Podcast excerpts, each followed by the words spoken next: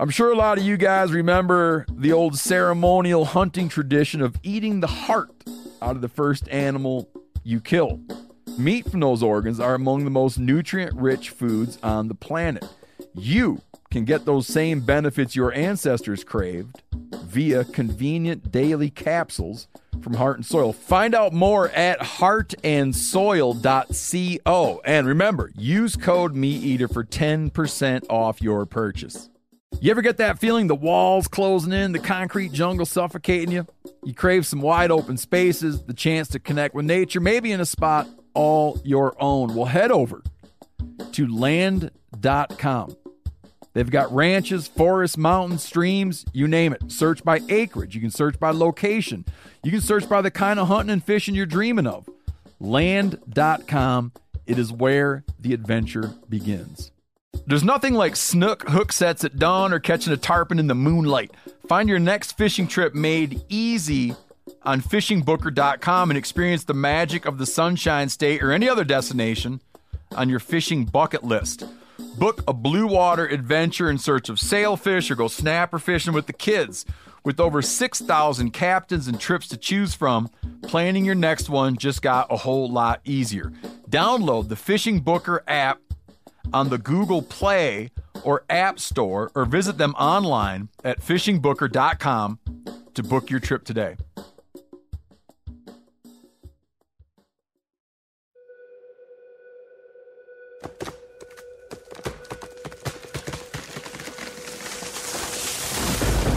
This is the Meat Eater podcast coming at you shirtless, severely bug bitten, and in my case, underwearless. We hunt the Meat Eater podcast. You can't predict anything. Presented by First Light, creating proven, versatile hunting apparel from merino base layers to technical outerwear for every hunt. First Light. Go farther, stay longer. Holy shit, it's the Missouri Corner Crossers in the studio. Dudes are famous. Do people come over in the airport and be like, it's the Missouri Corner Crosser? No, we're not. We're unrecognizable. No one knows who you are. No. Huh. This is the first like media thing you've been able to do? Pretty much. I've oh, talked come to some on. people on the phone. Oh but yeah, but you haven't been you haven't been on one of these here digital radio programs. No, you're the first. That's awesome, man. We also yeah, exclusive interview. We also have Brandon Butler here who's an arson victim. Also a Missourian. Oh. Is that how you define Oh. yourself, Yeah, Brandon? That's what my Do business people cards come up say to you in these the days, airport and yes. be like, Are you an arson victim? You would be surprised how many people have heard this story. Oh, it's a great story. Is it? Titillates the hell out of me, man. oh um, God, I'm depressed after I heard the the little summary this morning from Brandon. Oh, it's- no, listen. started. Yeah, I shouldn't be. It's not like a good thing. I mean, no, it's horrible. And then did you see how nice this place became? The place that the poachers burned down. How nice it became after we were there last. You think he would have waited to invite us over when it was all done up and fancy? I wanted you guys to experience it when it was raw, raw and cold. Yeah, it's a tra- it's a tragic story, but there's like a little bit of justice in the end. There is. Uh, first, a couple things. Cal, you were telling a story that was so good, we wanted you to start over again. But it's apropos for this podcast because it, it is about government, hyper localized government, which is your homeowners association, or in my case, condo owners association, Yeah, of which I got uh, a, yeah, I got a hot tip for listeners. I bought a house with a HOA, but I didn't really know what it meant. Like I hadn't I hadn't bought a bunch of houses. I bought one other house before and there wasn't anything like that. And then I heard that there was one and I didn't really think about it. I know now that I would never ever ever ever ever again buy a house with a HOA. It's like a group that makes it that you can't have your boat that you like can't work on your boat the way you'd like to work on it. Yeah, exactly. And I, I think like the seasonal approach, like your friend was saying, is a is a great one, right? It's like if you want to work on some junky old vehicle, that's totally fine. But if it comes to be that there's four foot of snow on there and there's junk everywhere, and you're Mhm. obviously not working on it, then it becomes not fine. Yeah. I can see that. That seems reasonable to me. Yeah, it's like if you have your, uh, you know, let's just say, let's say you're bringing your camper somewhere and then the world's washed out, and you're like, ah, they got to fix the road. I don't know. Yeah, and you don't want to. You don't. Yeah, I can see where, where you're going with that. But but here here's the deal. What if you're you didn't have let's say you didn't have an HOA and your neighbor and you could do it where you live and your neighbor's like, you know what? I'm gonna open up a burger joint at running out of my garage. And so now and well, that of a sudden, wouldn't be an HOA issue. That'd be a zoning issue. Well, I'm saying, let's just say you were outside of the, you're on the other side of that line that's right behind your house, and you're outside of, uh, you know, city limits or whatever, and you were in a place where you could do it. I don't understand. You don't? You're saying that I live in a place where it's zoned for someone for my neighbor to open a burger restaurant. I'm saying you. I'm saying you don't. I'm making up a place. Okay. Where you could do that. There's no rules. Well, I'll give no you. HOA. I'll give you a good example, No example, rules Jani. and no zoning. Okay, for, for instance, my HOA says because we are zoned where obviously you can have a business. You can have a burger Yeah. joint. You'd get zero business. I don't know if it's a burger joint, but you can have. no one's going to your house for burgers. You can have. you 'Cause can have an like, auto get the- repair shop. Welding Okay. shop. Okay, a welding shop. I'd like that very much. I wish all my neighbors had welding shops. Well, actually, I wish it was welding, Pipe and fabri- fitting. welding and fabrication, electric, lumber yard, Plumbing. taco stand. a so if all of a sudden your neighborhood wasn't nice and quiet, and there was like 500 people coming to visit whatever business it was, Mm-hmm. you'd be like, "Oh, cool." Yeah, but what's No that? worries. What's that got 'Cause to I'm a do with capitalist. having a camper or a boat in your driveway? um, he's trying to go extreme. He's trying to. He's trying to rep- because there's yeah, there's the extreme version of HOA and extreme versions of shitty neighbors that HOAs are But I wish good for I had. I wish that my. I, I I wish my house was the only one that looked nice because people would be like, "Geez, that's a nice looking house." But you're All buying. those other people got junked out cars. And then when I needed a part, right now I need a need a piece of aluminum. I don't give a shit. Two inch, four inch wide. I needed a piece of aluminum bar stock. In Alaska, at our fish shack in Alaska, there's sure shit no HOA. I could easily find that by going to my neighbors and looking around where they keep all their garbage. Here, it doesn't work that way. But if all my neighbors had junk collections, I'd go like, "Hey, do you mind if I dig around? Look, I'm trying to find a you know yay big whatever." They'd be like, "Hey, I've had it. I got all my junk here." yeah, don't cut yourself. I'm telling you, man. So, yeah, you know the the Latin caveat emptor, Mm-mm. buyer beware, Mm. covers it all. hmm It's like, oh yeah, that neighborhood. So to be realistic, what I would say is this: I would say that if, like, well, I start on my point. I won't do it again. If I did, I would be like, I would have an H, like, I would make an HOA that said the HOA rules are it's cool to have, and I'd list things that I like, right? Campers, boat trailers, like stuff I like, and that was okay Mhm. at my Can house. can someone live in your uh, camper full time in your yard? Depends what their groove is. and if I like it. So I'm swinging in to the condo the other day, and, and it's work live, right? So they are businesses on the bottom level, residences on top. And uh, What do they call them? Living works. Yeah, work, live, live, work. Yeah. Um, but they're dual zoned, and, and that doesn't make too much of a difference here. But my uh, buddy across the street works on uh, wind generation, Mhm. power generation stuff, and and he's a major tinkerer. He's got his garage open all the time. And he's got this little bulldog named Blue Cheese, and uh, What kind of what kind of tinkering is he into? uh, woodworking, lots of woodworking, lots of moto stuff, lots of bicycle stuff, um, automotive, whatever. Like he is into it. And that's what's cool about the neighborhood. Or it's slowly changing, but um, weekends especially, like everybody's got their garage open, and and nobody really wants to go bullshit with each other. Mm-hmm. Because they're too busy tinkering. But you can always walk over and borrow a tool that Sure. you need. And between the open garages, Sounds like a great neighborhood. It's yeah, it's ideal. Well, we've been getting this infestation of uh, rock doves, city pigeons, and they've shown up for the first time. They're crapping on everything. Uh, I I'm, have been. I don't own an air rifle anymore, mm-hmm. but uh, I was trying to solicit some work from somebody who does. My boy will do it, but the problem is we just had to order him a new magazine for his Gammo this morning because, according to him, it broke. Then he lost it.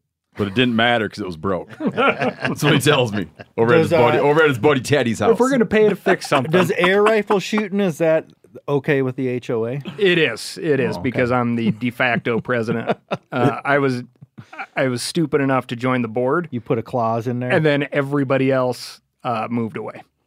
So So there's one board member right now. right now, which is not up to the bylaws, but here we are. Nobody wants to do it. I get it. Um, so I come pulling in yesterday. Blue cheese, who's always a potential speed bump, comes strutting out there, and uh, he smashes this squab, this flightless pigeon on the on the side of the sidewalk. like he catches it. He catches it, which is not super likely, right? hmm And so I'm looking around and determine that the only place that a nest could be is inside the barbecue of this oh, neighbor a who's not even there Oh, I, I got you now.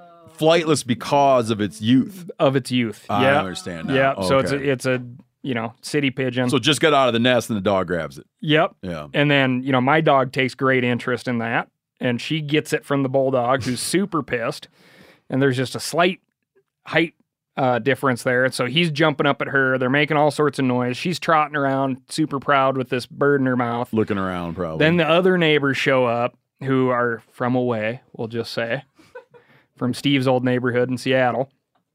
And they're watching all this. And I'm I'm more concerned with the origination where this bird came from. because you So- got a hot clue now. yeah, so now I can eliminate the nest, the situation that I am with the bird that's in hand, literally has already been caught. And uh, my neighbor from behind me goes, Can you just end it quick? and so, kind of without thinking, you know, I like call snort to heel. I'm looking for the nest. She hands the bird off. I grab it by the legs. I give it a quick, like, like, you know, like uh, towel whack know. And then chuck it in the dumpster. and you know, I'm still like focused upwards, and I turn around, and there's just kind of a scene, a quiet scene of like. it was too smooth. It was too effortless, right? Yeah, they wanted more like contemplation and you to come over and be like, "Whew, Right. wow, man, Let- hate Let, us wrap our heads around that, right? yep, that was intense, but uh, it's not now how it works on the mean streets of Los Angeles. You know? Yeah. Uh, okay, we got a lot to cover, so we're gonna go only talk about one or two things here. We were making, we were talking about Braxton Hick. You guys know, you guys got kids? Oh yeah, two girls. Two girls. Old kids. How and, old? and now grandbabies. Oh, really? Yeah. Do you guys remember what a Braxton Hicks I did- contraction was? Yeah. we were talking about how there's only two women that listen, and and um, I don't know why we were talking about that. So we're wondering why we're covering Braxton Hicks contractions. Right. But right, right, right. but yeah. we were wrong because three women wrote in. so we got an audience of We were off by a lot, by a wide margin. Uh, and they had things to say about Braxton Hicks. So we're off by 50%. Someone wrote in, if only two women listen to the show, I'm half of them. She went on to say, as for Braxton Hicks contractions, they can happen for half of or none of a pregnancy and vary in intensity for each person. And there's no way in hell a woman who's had a labor contraction could confuse the two. Another person mentioned that uh, her husband had a cousin whose name was Braxton Hicks, spelled differently. H I X. Braxton Hicks. It's a great name. Uh, Corinne got your talk about your blue belt, Corinne, in jujitsu. Thanks for putting that in the talking points, Jani. Not necessary to talk about, but yeah, I got a. I've been doing jujitsu for a little bit over a year with uh, Kron Gracie, and very unexpectedly got a promotion the other day. So So if I help me understand this. Yep. Let's say I threw a wild haymaker at you. Do you feel that you would then beat my ass? like, is it useful like that? It's so jujitsu A is drunken wild haymaker. yeah i mean it's it's it's a lot of things but part of it at its core is self-defense so it doesn't matter if you're bigger than me or stronger than me if i've got technique down, if I can feel myself in my body and feel like what and see like what you're doing or about to do, then I might just be able to get you in a little pretzel. Okay, so let's say She's not gonna beat your ass. She's gonna subdue you. Yes, oh, exactly. well, yeah, I'd count that. Or Same like thing. If I'm like choke laying there and I can't yeah. do anything. That's that my ass. is being- armbar, something so like that. so never mind the wild haymaker because it doesn't work. But like, let's say Mm-hmm. um, Jani, I was like, okay, now Corinne and Jani will fight, right. right? and there's no haymakers. It's like you guys square off to fight. Do you feel that you would beat Jani's ass because you know this martial art? I would say I have. I As have you're more thinking this through, remember that I did about six weeks of karate when I was Ah, 10, you did the karate. 10 or 11. Um. And that stuff sticks with you like a bicycle. So, so the first thing I would try to do is get you to the ground. Just Well, no, no, I'm asking. It's a yes or no question. would Maybe. you be able to beat Jani's ass in a fight? maybe, Really? Maybe. So it's that it works that good. Oh, it's If- on after it's- this podcast. It's, it's it's all technique. It's you know if you're a smaller person going against a much bigger, stronger person who doesn't have the level of technique that you do, you can you can subdue them. But are you relying on them also fighting by the same set of rules? Like, do you know what I mean? No. Like, okay, so you're not, you're not. It doesn't have to be that that they're pl- you're playing checkers and they're playing chess. Like, They're it never doesn't matter. playing You're, you're going to they're whoop them playing anyway. jujitsu. Uh, oh, so many factors come into play, but there might be things that they don't. You know, someone might like step to me and be really cocky about their ability and not defend themselves in places where I don't know. I might be able to do something. I watched this play out in high school. Like Okay. we're old enough now. Like we were there when UFC kind of started, and we had this buddy named Jay who thought he was like studying it, and he was a martial artist. We had this truck driver named Valente who was like 6'4", 220 in high school, and Jay's like, sure he can take him because he knows all these skills. Mm-hmm. So we move all the furniture out of Valente's like parents upstairs. And there's tile, and Jay's like in his gi or whatever, and Valente's in some like ripped up ACDC t-shirt, and Jay comes running at him. Valente lifts him up as high as he can and slams him on the tile, and the fight was over. That was it. The, the big guy just overpowered him My quickly. uh, friend, ex ex girlfriend from a long time ago, uh, studied judo from a, and she's from like a Yeah. judo family, and very very tiny lady. And my friend, who was a Division One linebacker, whose claim to fame was he once tackled Barry Sanders, Mhm. Picked a fight Who with her. everybody knows was a very difficult target to tackle. very difficult. Um, but uh, he picked a fight with with her, and it was over shockingly fast. Because he And- whooped her.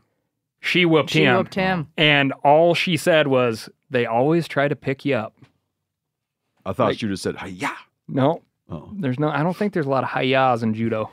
Judo is like yeah, is is getting you to the ground is very explosive. So Yeah, that's not surprising. Her takeaway is, big guys always try to pick up Uh huh. Smaller and- and- people. and, what, and throw them down.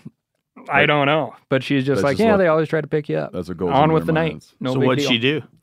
I couldn't really see it because they were kind of wrapped up, but he was Went down. howling in God. pain and was like, "Okay, okay, okay, okay." So um, it turned turned the conversation around real fast. Okay, last thing, Jani wanted to plug. Um, I haven't downloaded it yet, but Bogan loves it. Oh, it's so cool. Everybody in this room should get it. It's free. It's called the Merlin Bird ID by the Cornell Lab. Everything about everything good about birds is from the Cornell ornithology. lab, Absolutely. Yeah. Yeah. Oh, oh, hold on. I just opened it and it says your five day grace period is over. Oh, oh no! But listen, it is a No. hundred percent worth paying whatever they're gonna charge me. what do they want for Listen, it? I don't know. I'm not gonna go, go in and figure that out right now. But you're gonna pay it. Yeah, because on my recent bear hunt, you can they have a sound ID, so you can just hit the microphone button while you're sitting there at first light and all the birds are going off, and it just starts running. It just starts showing up. Every bird that's, That's going That's up. what I was hearing about. There's a whole. It'll be like the whole list. It'll be like ten birds, and then as each one's going off, it'll highlight it. No. So you're just sitting there watching it, and all of a sudden the robin highlights, it goes away. Then the chipping sparrow highlights, it goes away. Then the mountain chickadee highlights. Then the red-breasted nuthatch highlights. That's so awesome. cool. Do you got to have service for it to work? No. No. You pre-download like sections of the United States, Oh, and it has it all there. See, man, you know that's good to know because what's daunting is we're gonna um we keep a good list at our house, but we're gonna start doing a list at our little property, and it's just daunting because it's like starting from scratch, and it's No, this is so easy because yeah, you it's don't not have all to the see it's them. not all the normal ones that you're accustomed to because you're higher elevation, different Mhm. kind of habitat type. Yeah. So I was actually doing it in reverse now. I was sitting there listening to him, going, "Oh, that's that bird," and then I could see the picture on my app, and then I could glass around and look at the little birds fluttering around and find them and go, "Oh, there is the red-breasted nuthatch." It's great. Okay, do your last little promotion. I want everybody to go and watch uh, the brand new six episodes of my show called On the Hunt on uh, Meat Eater's YouTube channel. Brody, have you watched them all? How many have you watched? Still catching up. Still getting who's watched. Who's watched one in this room? I watched one. Nice. What'd you think? Turkeys with room out. Mm-hmm. It's fun. Liked it. Yeah, I'd say watch more based off of that. Okay, good. Thank you, Cal. Sorry, Janis.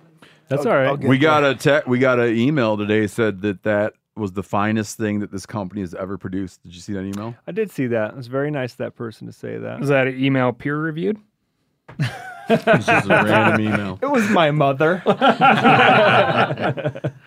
Oh, thanks, mom. She's been a great supporter over the years. Okay, we're gonna get into law and justice. Cue the song, Phil. Now here's the thing: to make this legal, everybody needs to comment on it because it's criticism. Hit it. Guitar's a little twangy, my opinion. It's a great tune. That's my commentary. I never watched this show. No, it's not a show. Oh, There, he, he's singing. He's singing.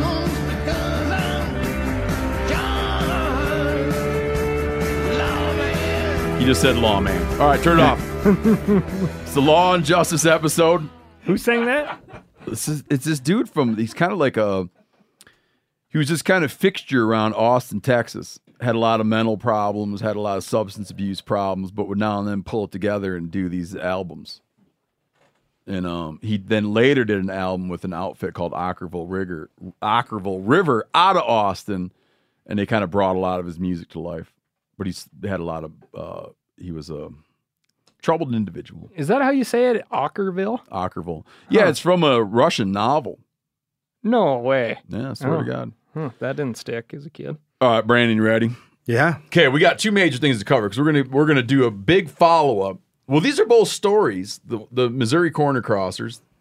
I guess fellow could call them Wyoming corner crossers. Whatever the hell. The Wyoming corner crossers from Missouri. We've reported on quite heavily, and then we've reported on Brandon Butler's Justice Saga quite heavily, and now we're gonna do a, a recap on both with everybody in the room. So if you can, give us a um where we last left off. I think where we last left off was the suspect was in custody. No, no, no, no, no. Recap the story. Or recap the whole thing. Yeah, you're sitting there, you hear a bunch of gunshots. Yeah. So I, I got to go back a little bit further than that and talk about how I even got there. Um, there was a camp called Camp Zoe that affluent girls from St. Louis would go to in the Ozarks. Fluent or affluent? Affluent. Okay. And uh, the governor at the time of Missouri was Jay Nixon, and his mom had been a camper at this camp. Mm-hmm. And then she went on to become a counselor at this camp. Tell folks where we're at here. This is in Shannon County, Missouri, just north of Eminence, maybe 15, 20 miles at most.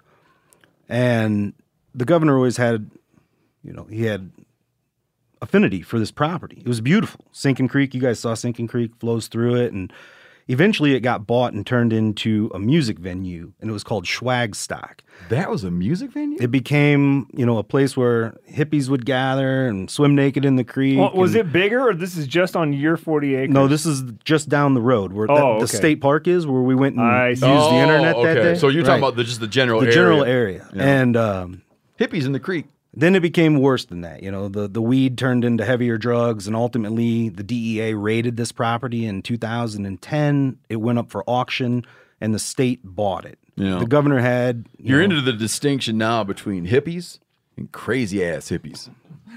Yeah, I, I don't have hippies and meth heads in the same like category. Like it went. Oh, from, so it's that kind of transition. Not Yeah. even crazy ass hippies. Yeah, it went from like you know smoking weed in the creek to to hard drugs, and at that point the DEA I guess had enough, and Uh-huh. they came in, raided the property, confiscated it for like back taxes and other Seriously? issues, and then the state bought it in an open auction.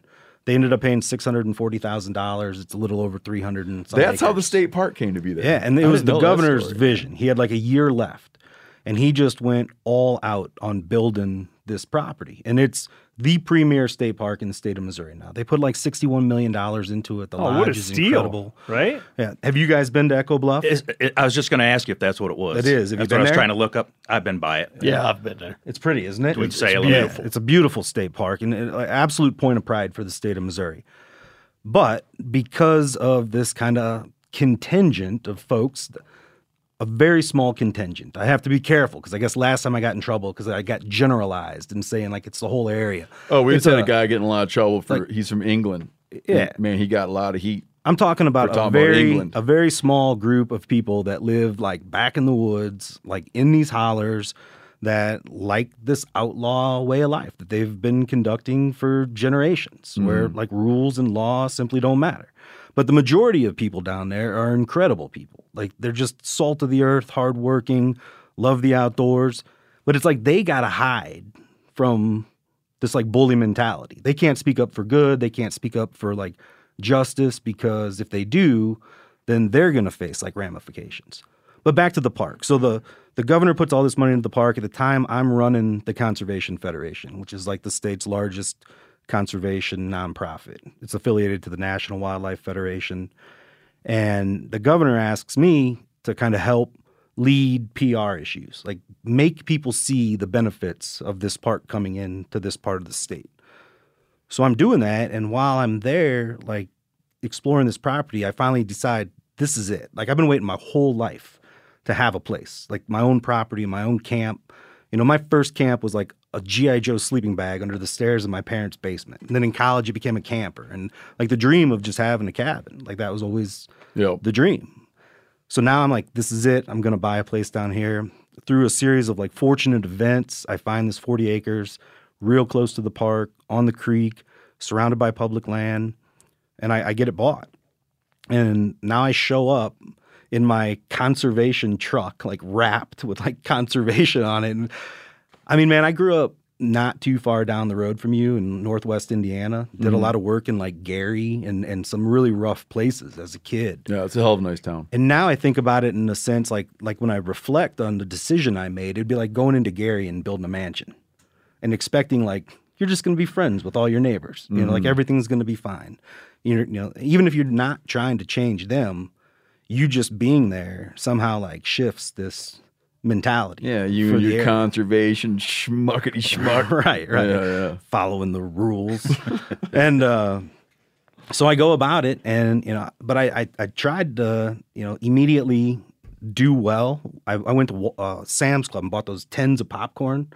I took them to everybody's house on the road for Christmas. I mean, where they divide the tin up into three and they got three flavors. Yeah, you there? got like cheese and caramel and all that. Oh, yeah, so yeah. like I'm I took those out and now I'm thinking, you know, now these people are like, who is this dude? Like that's coming to our house with a tin of popcorn to like introduce himself. But ultimately that was like my introduction to these folks and my like please don't burn my house down like offering. Mhm. and things were good for a while. I hired all local contractors. Uh, you know, it was just a real rough piece of ground. I brought in a guy with a bulldozer. He cleaned up a couple acres. There was an old cabin there. I took it apart piece by piece so I could repurpose the materials. Like the old roof became the ceiling in the new cabin. The rafters became bookshelves.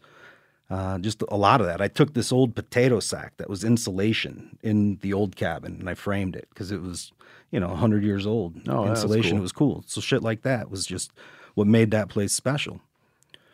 And then we started hunting there, and I guess maybe they had a few a few people kind of had felt that I was encroaching on their public land. You know how that goes, right? They'd been hunting there for a while. Somebody else comes in, starts hunting the same public land, and I'm bringing guys down from Because you the- got a parcel, but your parcel's by public land. Yeah, my parcel was surrounded on three sides by a, a parcel of public land that's like 60,000 contiguous acres. And there was probably about three or 4,000 acres behind my house before you got to a road uh, that I really started getting to know. It's where Janis killed his turkey. Oh, well, you too. You killed yours there too. Well, yeah, but And I, mean, I- I um, found a crippled up turkey that I killed. I actually jumped it. so- that was a good story. That was a great. Story. Uh, That's one of my proudest moments. so it's going well. It's going well for a while. That park comes in. Uh, the locals start working at the park. You know, there's jobs now. Like hundred people are employed there, and and like the, the local sentiment starts getting better for the park. But it is bringing a lot of people in there, and and then there's that group that has like the frustration for the fact that this area is becoming more exposed. Like more people know about it, more people are visiting. And I, I assume there's just like a, a deep seated resentment towards that. And if you go back a step further, there's just a really deep seated resentment towards government by a lot of these people in general because the national park there, which is called the Ozark National Scenic Riverways, it's 135 miles of river corridor consisting of the Current River and the Jacks Fork River with 85,000 acres of public land along those rivers. Now, a lot of it was taken by eminent domain back in like the 50s and 60s to become that park. Everybody was paid. Everybody was, you know, nobody's land was stolen. But that's the sentiment by a few people is, you know, the land was stolen from us.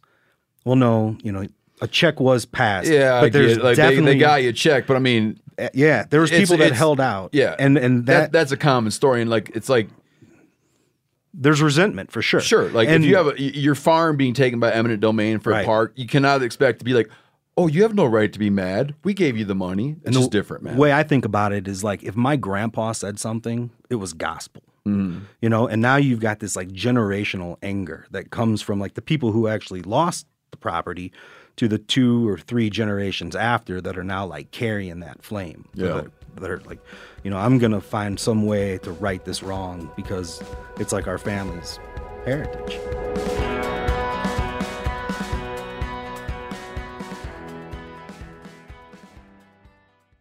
Pay attention here because this is a hell of a good service. It's called the Wellness Company. Picture this, okay? You wake up, you got a scratchy throat, you're all congested, you got a runny nose, you got a cough, whatever.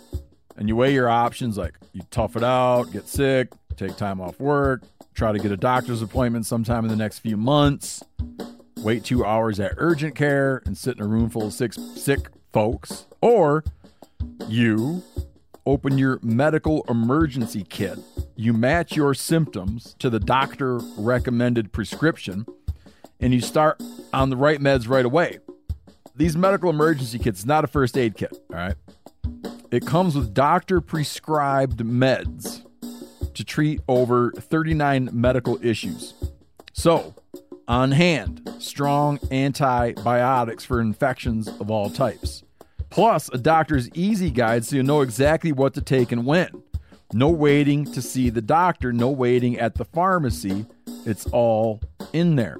Every home should have at least one medical emergency kit. Order yours online in minutes. Your kit will be rushed to your door. Get 15% off at twc.health slash meat eater, but you got to use the promo code meat eater. That's promo code meat eater, okay, at twc.health slash meat eater. Hey man, after years of fine print contracts and getting ripped off by overpriced wireless providers, if you've learned anything, it's that there is always a catch. So, when I heard that for a limited time, all Mint Mobile wireless plans are $15 a month when you purchase a three month plan, I thought, well, what's the catch? But it turns out there isn't one. Mint Mobile's secret sauce is that they sell wireless service online. They cut out the cost of retail stores and pass those sweet savings directly to you. Ditch overpriced wireless with Mint Mobile's limited time deal and get 3 months of premium wireless service for 15 bucks a month. To get this new customer offer and your new 3-month unlimited wireless plan for just 15 bucks a month, go to mintmobile.com slash meat eater. That's mintmobile.com slash Meat Eater. Cut your wireless bill to 15 bucks a month at mintmobile.com slash meat eater. $45 upfront payment required, equivalent to $15 per month. New customers on first three month plan only. Speed slower above 40 gigabytes on unlimited plan. Additional taxes, fees, and restrictions apply. See Mint Mobile for details. Get incredible deals on premium cuts from Butcher Box. Do you like free protein for a whole year? Well, deals this good are hard to come by at the grocery store. I, at home, well, I got two freezers, but you know what I'm saying? I like to have a freezer stocked full of stuff. I like feeling prepared, man. When I come home and it's time to make dinner, I like to go in. I got all my proteins lined up in there. Just makes me feel good about stuff. And with Butcher Box, you'll always be prepared with meat in the freezer. It means fewer trips to the grocery store. Delivered right to your doorstep with free shipping always. You get a variety of high quality cuts at an amazing value. You'll get exclusive deals as a member too. Sign up at butcherbox.com slash meat eater and get our special deal. ButcherBox is offering our listeners a free for a year offer plus an additional $20 off. Choose salmon, chicken breast, or steak tips free and every order for a year. So every box you get has that in it free for a year. Sign up today at butcherbox.com slash meat eater. Make sure you use code meat eater to choose your free for a year offer plus $20 off your first order. So there there is like uh, this real deep resentment towards government in that area, and uh, and now they come in and put this park in and, and start bringing people, and then people like me show up, and buy property, and you know want rules to be followed, like don't shoot deer at night with spotlights, uh, don't run your dogs illegally on my property, things that are just pretty basic. But we're getting along fine until maybe three years in, and my friend Eric is hunting uh, a tree stand along the creek. And there's this little seven point buck out in the field in front of him. And a truck pulls up at the opening to this field, jumps out. Two guys jump out and they start firing on this buck. They wound it. Not gun season. It was gun season. Okay. They do most of their po- I'll give them that. Most of the poaching actually does take place during the rifle season.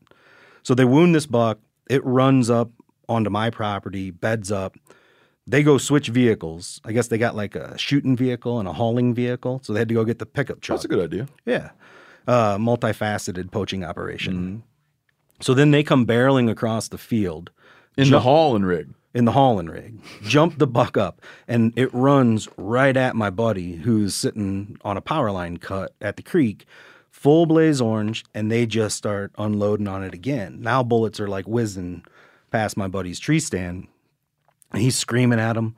And they now they're like, oh shit, you know, they're scared that they they're shooting at this guy. So they come up and then they explain to him that it's his fault because he didn't put a blaze orange marker at the opening of the field so they would know not to shoot from the road. Yeah. So at that point, like I don't call the law. I'm still like the executive director of this organization. I'm constantly promoting like anti-poaching campaigns and doing the right thing. And and in that instance, I didn't, you know, and that never sat right with me. I wanted to keep the peace, so I went and talked to the people and, and tried to like smooth it over, like good, like neighborly. And it, it did get smoothed over with some of the like powers that be, some of the more like patriarchal type in that area. But the guy who did it, he just went around telling stories and making up lies, and and that started breeding this kind of like anti sentiment towards me in a small like contingent crowd. But we lived with it for years until we got to gun season of 2020. And it was Sunday night, and me and my buddy Nathan, everybody calls him Shags, my cousin Derek, and my buddy Paddle Don, like we're sitting around this campfire, and a truck comes across. Remember how we couldn't come across the Yeah. creek? So to get into this property, you had to like drive on a an underwater bridge. Like we call them Arkansas bridges because they actually build them underwater. And uh, you come across this Arkansas bridge, and when it's flooded, you got to come through the forest. And I took you guys in through the forest. The bridge is all flooded out, but somebody comes across anyways. We couldn't believe that they were crossing it. This truck pulls in, and this is like eight thirty, so it's three hours, three hours after dark. Uh, it pulls into this field, like right at the base of my property where the old man who had owned it died like two weeks before. And I'd been over there that day and the power line people were there. And I thought that the power line people had recognized that this was now a vacant property and they were coming in there to poach at night. So when this truck pulls into the field, they throw on like an LED light bar and we can see the muzzle flashes before we can hear the shots. And at that point, I just jump in my side by side and take off to try to confront them. Uh, my buddies come running after me. The truck evades and gets out of the holler, and that I was like, "That's it. I'm. That, this is this is the line in the sand." So I I call the the game wardens, who I know we call them conservation officers in in uh, Missouri, and they come out. But that morning we went looking for the truck, and we found it before the agent got there, and I knew who it belonged to at that point, and it it was like this is going to be serious if I cross this line. So they actually come out and they they reiterate that to me. They're like, "You know who this belongs to?" And I'm like, "Yeah." And they're like, "What are you going to do?" I was like, "I can't not do it." Like it's never sat right with me that I didn't the first time. Like I'm the guy telling other people to do this. Like I got to do it at this point. So I turned them in and it ended up being three women. There was a, a younger lady who I guess had come down to hunt and didn't get a deer, and they were like, "Oh, well, we'll get you a deer." Mhm. They went out to get a deer, and they all three. I was in the courtroom. They all ended up pleading guilty. You know, there's no reason to say their names at this point or anything, but they, you know, they got multiple violations and each about a thousand dollars in fines and and pled guilty to that. But the the suspect uh, in burning down my cabin, it's like one of those women's boyfriend's son, who's been like in and out of prison all this time, and and now he's back in prison. So that was like November, and it was January fourth. And when this dude came and burned your, what was the date that he burned down your place? it was at like ten o'clock at night on January fourth, Oh, okay. twenty twenty one. And you got trail cam of him. Yeah. So I set out. I told that before too. You know, I I thought I'll set some trail cameras out where they'll think these are the cameras that I'm using to protect the property, and then I took the real cameras and hid them much further back in the woods and had like good shots of them. So I got pictures of the dude like on the porch, walking up to the cabin, carrying a rifle and a bottle that's obviously like a bottle of accelerant. And then I've got a picture of him leaving, uh, leaving the property with fire coming out of the far back window. And then I got a 30 second time lapse of it burning for the next hour until the fire department gets there. And then there's actually a picture of me like when I approach that the trail cam caught. But yeah, they actually pulled the chips on the dummy cameras, thinking like, ah, this idiot. really? yeah, you put these cameras right where we can see them, you know. So the, the trap worked, and uh, so I got I got the photos, and I went I went to court like multiple times, and it, it was a very interesting experience, you know. And you can show the photos of this dude from his Facebook, and he's wearing like the same mossy oak sweatshirt, and that the pictures to me are very clear. Like I know who it is. Mm-hmm. But in a court of law, in a county of 8,000 people, where 4,000 of them are probably related, like, is it enough evidence? Yeah, because all you got to do is demonstrate some doubt. Right. So they, they get a lawyer for this guy, and, and they're talking about this sweatshirt in this court case. And, and Shags is there with me in, in the courtroom. And A sweatshirt that everybody in that county has. so that's the lawyer's point, right? And he goes uh, to the to the the deputy that's on the stand at the time. They're like, "What about the sweatshirt?" And he's like, "Well, yeah, it's a very clear sweatshirt." And he goes, "Could that be a sweatshirt that everybody in this county has?" Do you yourself own that sweatshirt? No, I do not. Says says the uh, county policeman. No, I do not. He goes, You do not. Well, do you have a mossy oak hat? No, I do not. He goes, Well, do you know people in your family that do? No, I do not. he says, Well, what do you do? He goes, We're we're that other, what's that other one? And somebody in the back of the courtroom yells, Realtree? You've got to be shitting me. This is in the court. Yeah, this is in court, and the whole like now the courtroom's laughing like we're a Realtree family, you know. Oh, Uh, yeah. so- Which makes total sense. oh yeah, like so. So long story short, we've been going through this, And this then he, process. if he would have wanted to take that logic, he could have been like, they sold 11,000 units Yeah. of that sweatshirt or whatever, right? So, you know, to me, it's, it's very clear. But what had happened is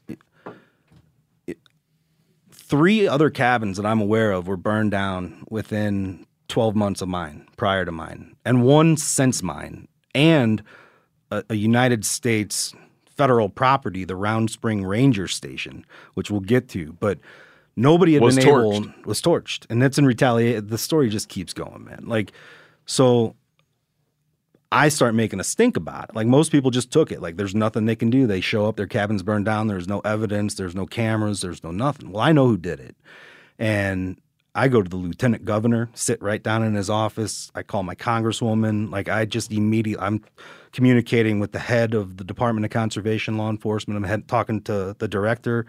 Uh, I get one person removed from the FBI. Like I just went as deep as I could go, as fast as I could do it. And the cabin was burned on on January 5th, and that dude was arrested on January 15th, and he hasn't been out of jail a day since. And he's still not still not been charged with mine. The beauty is, is when he had broken into another cabin, he left his parole papers behind. I had to keep them someplace dry. Right. Sure. He wanted to keep those safe. Uh, and and had Hold on, back, committed. back that sentence up again. Okay, explain it to me again. So he was squatting in some dude's cabin and was, you know, he had his parole papers and left them on the table. So that's how they knew he was there. And ultimately, he's pled guilty to this charge. Like I'm trying to understand. Like, like, Well, when you like he's making a a, point, or he's just No, no, like he just forgot his. those were parole like his possessions, right? He had his possessions. when you flee a place, you probably take a picture of your kids, right? You know, you got to have some documentation to get around in the world. Yeah. Huh. So he had stolen some stuff like a four wheeler and a generator, and but the real like the part that like is crazy is like he had these outstanding felonies hanging over him since 2016 and nobody triggered him like he was going to like probation meetings and they're like oh yeah like you got two felonies that we could ring you up on but you know keep your nose clean and uh, What sorts of felonies? it was a class C felony for like theft, and I, I don't I don't know exactly. I'd have to go into that case net and look it up. But but ultimately, stealing that four wheeler and and uh, generator or whatever that constitutes a class C felony, and burning my entire house down is a class D felony.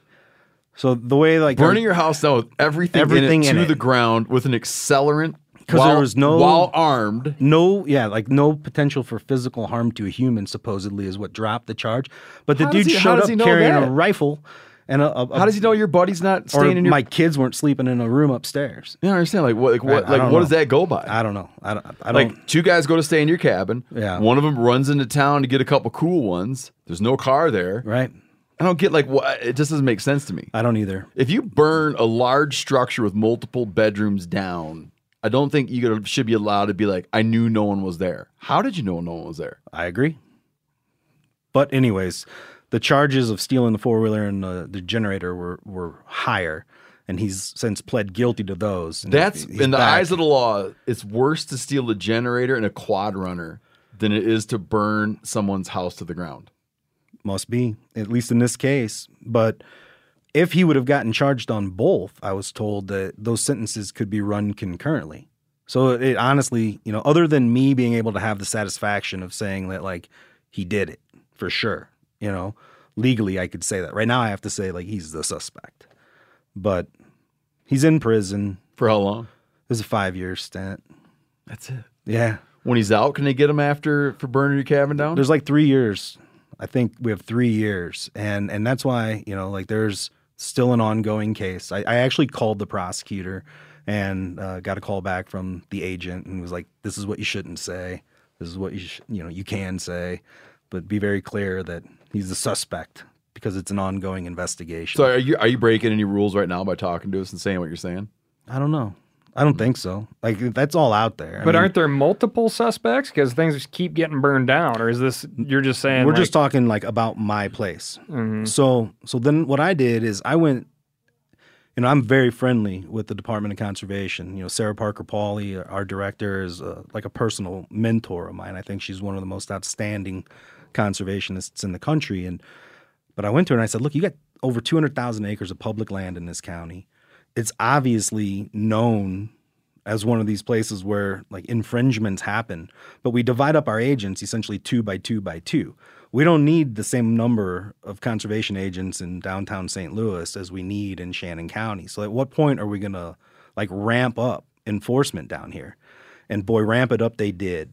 They were flying helicopters over these camps. And it was hilarious, you know, like they started a Facebook like page to fight back to get a petition so they would be left alone. They were going to get a petition done that they were going to give to the sheriff so law enforcement would leave them alone while they were conducting their poaching. What was the face group? I don't called? know. It, it went it went away after a while, but they were like so mad that like helicopters were like coming and sitting over the top of them while they were running their dogs illegally. So what they do is they they release these dogs, and you know I'm the first one to sit here and say like what you're doing with Mingus is awesome, like having hounds and hunting with hounds and all of it. You know I love it all, but in this sense, in this instance, it's illegal, and it's illegal because they're running them on everybody else's private property. They're shooting every deer that they can shoot. It, it's taken this property that I developed in my dream and essentially ruining it as like hound after hound after hound comes through my 40 acres on opening day of deer season. And the worst part of it is, is they'll run the dogs towards the river and the, the deer will get in the river and then they'll they'll watch on their GPS as to where these deer are going to cross or where the dogs are going to cross the deer and they'll run a jet boat up there and and shoot the deer like as it's trying to get across the river. Hmm. So it's you know it's just this ongoing battle and they like they make t-shirts for it like it's our tradition or whatever and But like, hound hunting's illegal there. yeah How yeah. long has it been illegal for? I've no uh, forever Oh, okay. Yeah. as long as Hunting we've had deer's deer illegal, season. right? What's that? Is hunting the deer's illegal with hounds. with hounds. Yeah, I mean you Yeah, can I mean, coon can hunt, hound you can hunt. coyote Yeah. hunt, you can Yeah, no, that, You yeah. know. By saying hound hunting, I mean like hound hunting for yeah, deer is running deer is yeah, illegal, got it. and it's a it's a just an ongoing battle. That's even more evidence that Missouri is the North. That's a good point. Remember, I sent you that quote that one time Yeah. about Missouri. You know, they, it's just kind of its own place. Um, so you know that that was a bi- a big issue was like the hounds that just continuously run through and and then they get this like uh effort to try to curb it this year and and some dude in retaliation goes and burns down the round spring ranger station like this very historic building that had all the records of you know of the area and and the riverways and and uh, they got him too like he's in jail now and Was he a local? uh, yeah yeah yeah Was he a felon? yeah Or yeah. was. I mean, dude, we should have you should have a poster of him in here. It would it would fit with your motif. Like have a Oh, I like that picture. Yeah, we- can we get that picture? Yeah, he a great picture he was. Yeah he was quickly apprehended and and brought to justice. that was the guy that has that distinctly methy look to him. he he's methed up, man. That's him. Yeah, Burn down the station. yeah. The ran- they stole the truck too, and that was like outside of their mo. Like it's normally not theft. Normally it's just like torch it. Because you don't get in that much trouble. yeah, as long as you don't steal the generator. Uh, and then right after that, some other guy came in out of a small town, like kind of in between where I live and, and this, and, and bought like a, a big chunk of property, like a 500 acre chunk of property. And there's all these like unincorporated roads, old logging roads that are still used for transportation. And the people who had owned this property before left this gate open, and he came in and locked it. Got it. So they ripped the gate out, burned his house down, burned his tractors, everything. He's like a s- he's like a Farm Bureau insurance agent. So I found his office and went and talked to him. It's like, Was he well insured? yeah, yeah. I mean, he's a But you could always use more. you could always use more, but uh, you know, it's like welcome to the area, man. You know, and again, like I Had they just- apprehended who burnt his place down? Nope, nope. But it was a blue pickup truck because it left blue paint on uh left blue paint on the gate. On the getaway. I guess, Or when it So smashed they it down. smashed through the gate.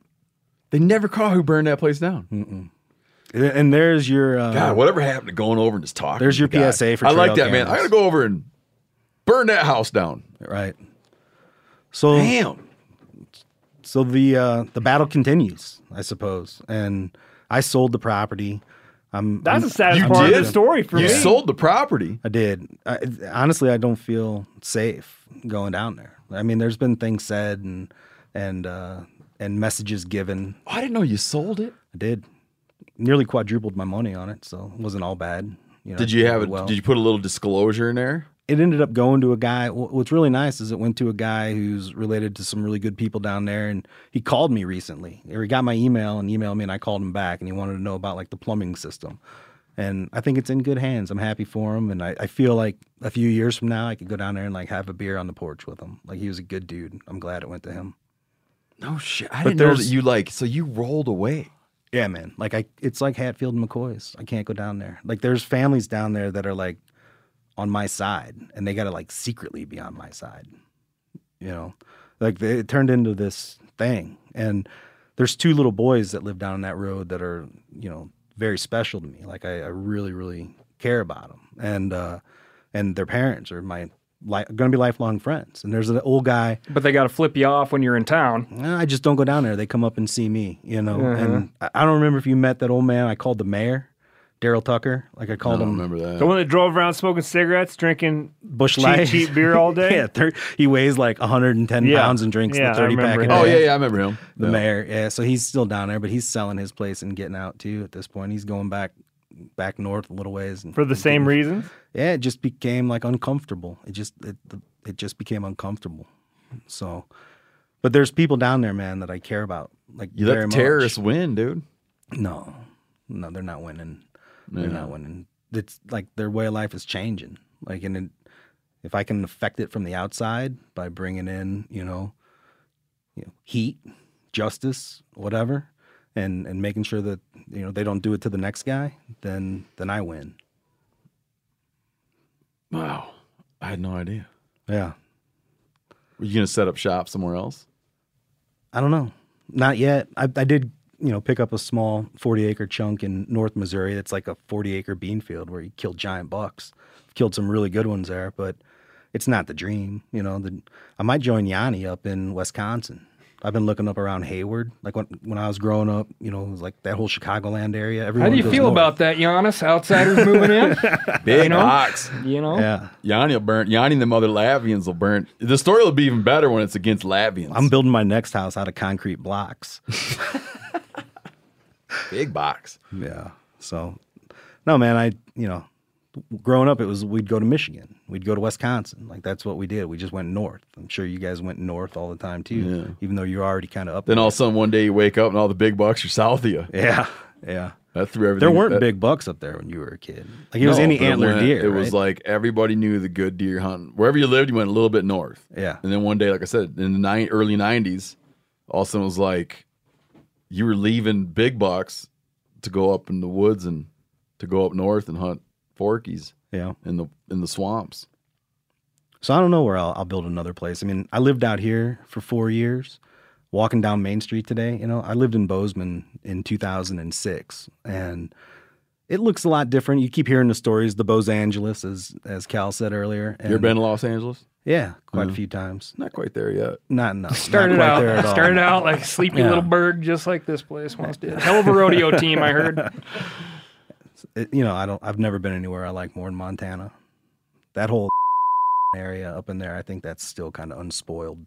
So that might be a place that I look at too. Not anymore. Just Yeah. on, cut- it on the cut that out, Phil. Meteor Bleep that- bleep that out. yeah, bleep it out just like we did for Huff. I was in a bar in last fall, and they're like, yeah, yeah, they don't like outsiders. They're all I'm out. just Everybody in that town's an outsider. Not everybody, but it's like whatever. We'll cut all that shit out of there. Don't get me started. So, um, what'd you end up doing with the money people raised after you burned your cabin down? After they burned your cabin down? Well, thanks for asking. I, I did want to address that. You know, you guys helped push this GoFundMe, which was a strange feeling. You know, like I'm I'm not in a, a situation where like where I needed financial help, but it was very very comforting to Mhm. have that. And and what you guys did and and Pat Durkin and and so many other people and kind of helping tell that story and push it like the the feeling of like camaraderie from the industry was so much greater than the money that came into that account. Uh, but I went up to Michigan and bought a Stealthcraft drift boat out of Baldwin Mhm. and a, a brand new six horse four stroke motor. Um, and I've still got a little bit left and going to figure out what to do with it. Um, but yeah, eh, the industry, man, like it was so good. You know, Camp Chef sent a, a truck. They sent so much stuff. A truck showed up with like a pallet to like replace. oh, really? To Yeah, like- replace all the junk you lost? Yeah, and uh, sadly, Tim Anderson was a longtime Mossy Oak guy, and you know he passed away unexpectedly. But he sent me like a note and said, "Hey, our mutual friend Pat Durkin uh, was telling me your story. I hope this helps." And he he sent me like all this Mossy Oak clothes, and um, Yeti sent me a new cooler. I mean, like people just really, really stepped up, and you guys had a lot to do with that. And and I'll tell you, you know, like I expected to have these emotions of like vengeance and like real deep seated anger and it never happened and it still hasn't happened like it's just acceptance and like strangers showed up we did a cleanup day and like people i'd never met showed up to help me clean it up Oh, and no like kidding. run trailers up to the scrapyard. And we scrapped it all. The guy brought a tractor and you know we all went out for dinner and you know we cleaned. It took five years to build that place an hour for it to burn down and four hours to take everything to the scrapyard. But like dude the you know for lack of a better word just like the love from people. Like i've never really felt anything like that before. Like it was incredibly humbling and comforting and the positives that came out of the experience have like outweighed the negatives. And it's, it's hard to listen to my kids talk about like missing it you know? Yeah. because i truly did build like it was- it was like my willy wonka chocolate factory you know? Like it was my dream place that i wanted when i was a kid so my kids could have what i had manifested in my head so many years ago. And they would bring their friends down and these are like mostly girls that had never been on a river before. So they were kayaking and rafting and jumping off cliffs and catching crawdads and fishing and like that was the best part of it all was like sharing that and getting them to put their phones down. Like for the longest time i didn't even have the internet so they were forced to like play cards read Mhm. books you know? And and that's the part that i miss so much is because like my girls are going to be a sophomore going to be a senior and they're in this position like now where it would have been even as they're getting older it would have been even more fun you know to have them down there Yeah, yeah. on the rivers and doing that. So so yeah i'm looking for like a a comeback spot you know because i want to be able to provide that. But you know they're going to be going to college soon. The older one she wants to come here. She was born in montana so she has like a, a big spot in her heart for montana. The younger one wants to go to florida and be a marine biologist so they're going to split which after that i don't i don't know where i'm going to build a place but i've always loved the north woods always loved the north country so Now keep us posted, man. yeah maybe i'll invite you once it's all finished this time Please. but without all the poachers around, I don't know if I'll be able to find a crippled up turkey that someone that shot with a 22. yeah Well, I don't know. I mean, I assume a lot of listeners probably know that you guys came and, and turkey hunted there, but that was a lot of fun. And you know, Clay Newcomb was there, and was, we fried crappie and bear grease. Uh, Hal Herring came down there. Hal, who lives in Augusta, Montana, said the coldest night he's ever had in his life was in that cabin in the Ozarks. You know, so the governor came. damp and wet. It, it became a really special place. Like Yeah, it no, was. A, it was a place to like highlight the beauty of this region and like all the natural um, serenity that can and does exist in pockets, but it's just curbing that that mentality of like this few these few people against the world. yeah.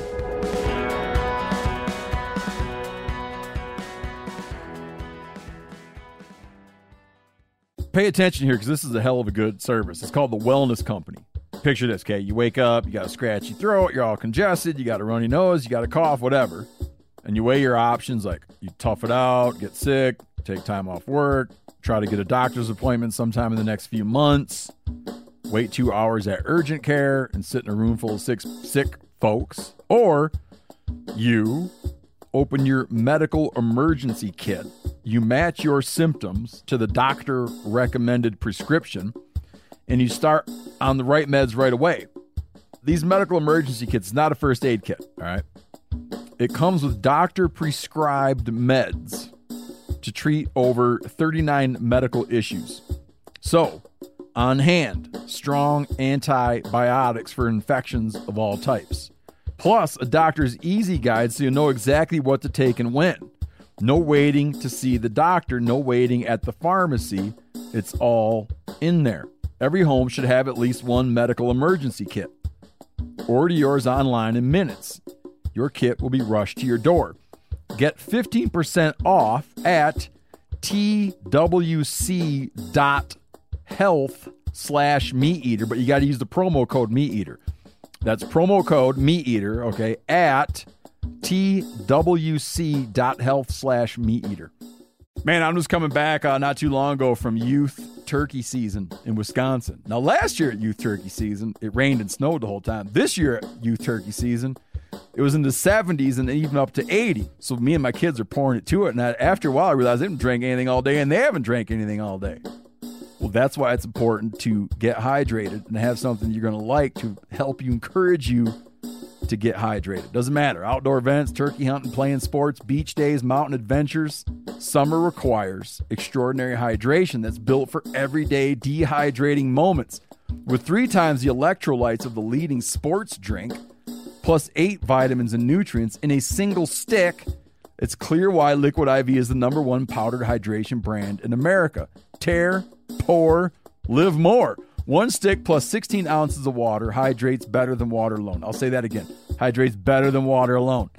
Turn your ordinary water into extraordinary hydration with Liquid IV. Get 20% off your first order of Liquid IV when you go to liquidiv.com and you use code MeatEater at checkout. That's 20% off your first order when you shop Better Hydration today using promo code MeatEater at liquidiv.com. I want to tell you about an American made success story and Black Buffalo's award winning nicotine pouches. Black Buffalo was built by dippers with decades of smokeless tobacco use. Black Buffalo is all about the history and tradition of dip, but they understand the convenience and discretion modern day consumers are looking for. Black Buffalo's nicotine pouches give you the versatility to consume discreetly, but keep the ritual with flavors dippers love mint, straight, and wintergreen, all proudly made right here in the USA. Tell them, Chili. The reason I like Black Buffalo pouches is one, they're very discreet. And what I mean by that is I can throw one in and almost forget it's there. And I prefer the mint pouches. So if you're 21 or older, consume nicotine or tobacco, and want to join the Black Buffalo herd, head over to blackbuffalo.com to learn more. You can order nicotine pouches online. They ship directly to most states, or check out their store locator to purchase pouches at thousands of retail locations around the country. Black Buffalo Tobacco Alternative, bold flavor, full pouches. Warning this product contains nicotine. Nicotine is an addictive chemical. Black Buffalo products are intended for adults age 21 and older who are consumers of nicotine or tobacco. All right, gonna jump into the corner crossing situation. You Let's guys jump. ready? Yep. Let me. I want to do a quick because we've we've talked about. it, So I want to do a quick recap for people, and then you can, we we can get into details with you guys because I got a bunch of questions. Um, as we've explained, Jani explained corner crossing. You've done it enough where you're probably good at it. For the for the thirtieth time on this show, Jani will explain what corner crossing is. Well, if you look at Jani's inseam, he can he can straddle a corner like no other. Uh, in a lot of Western states, when uh, they became states, they were given land um, from the railroads.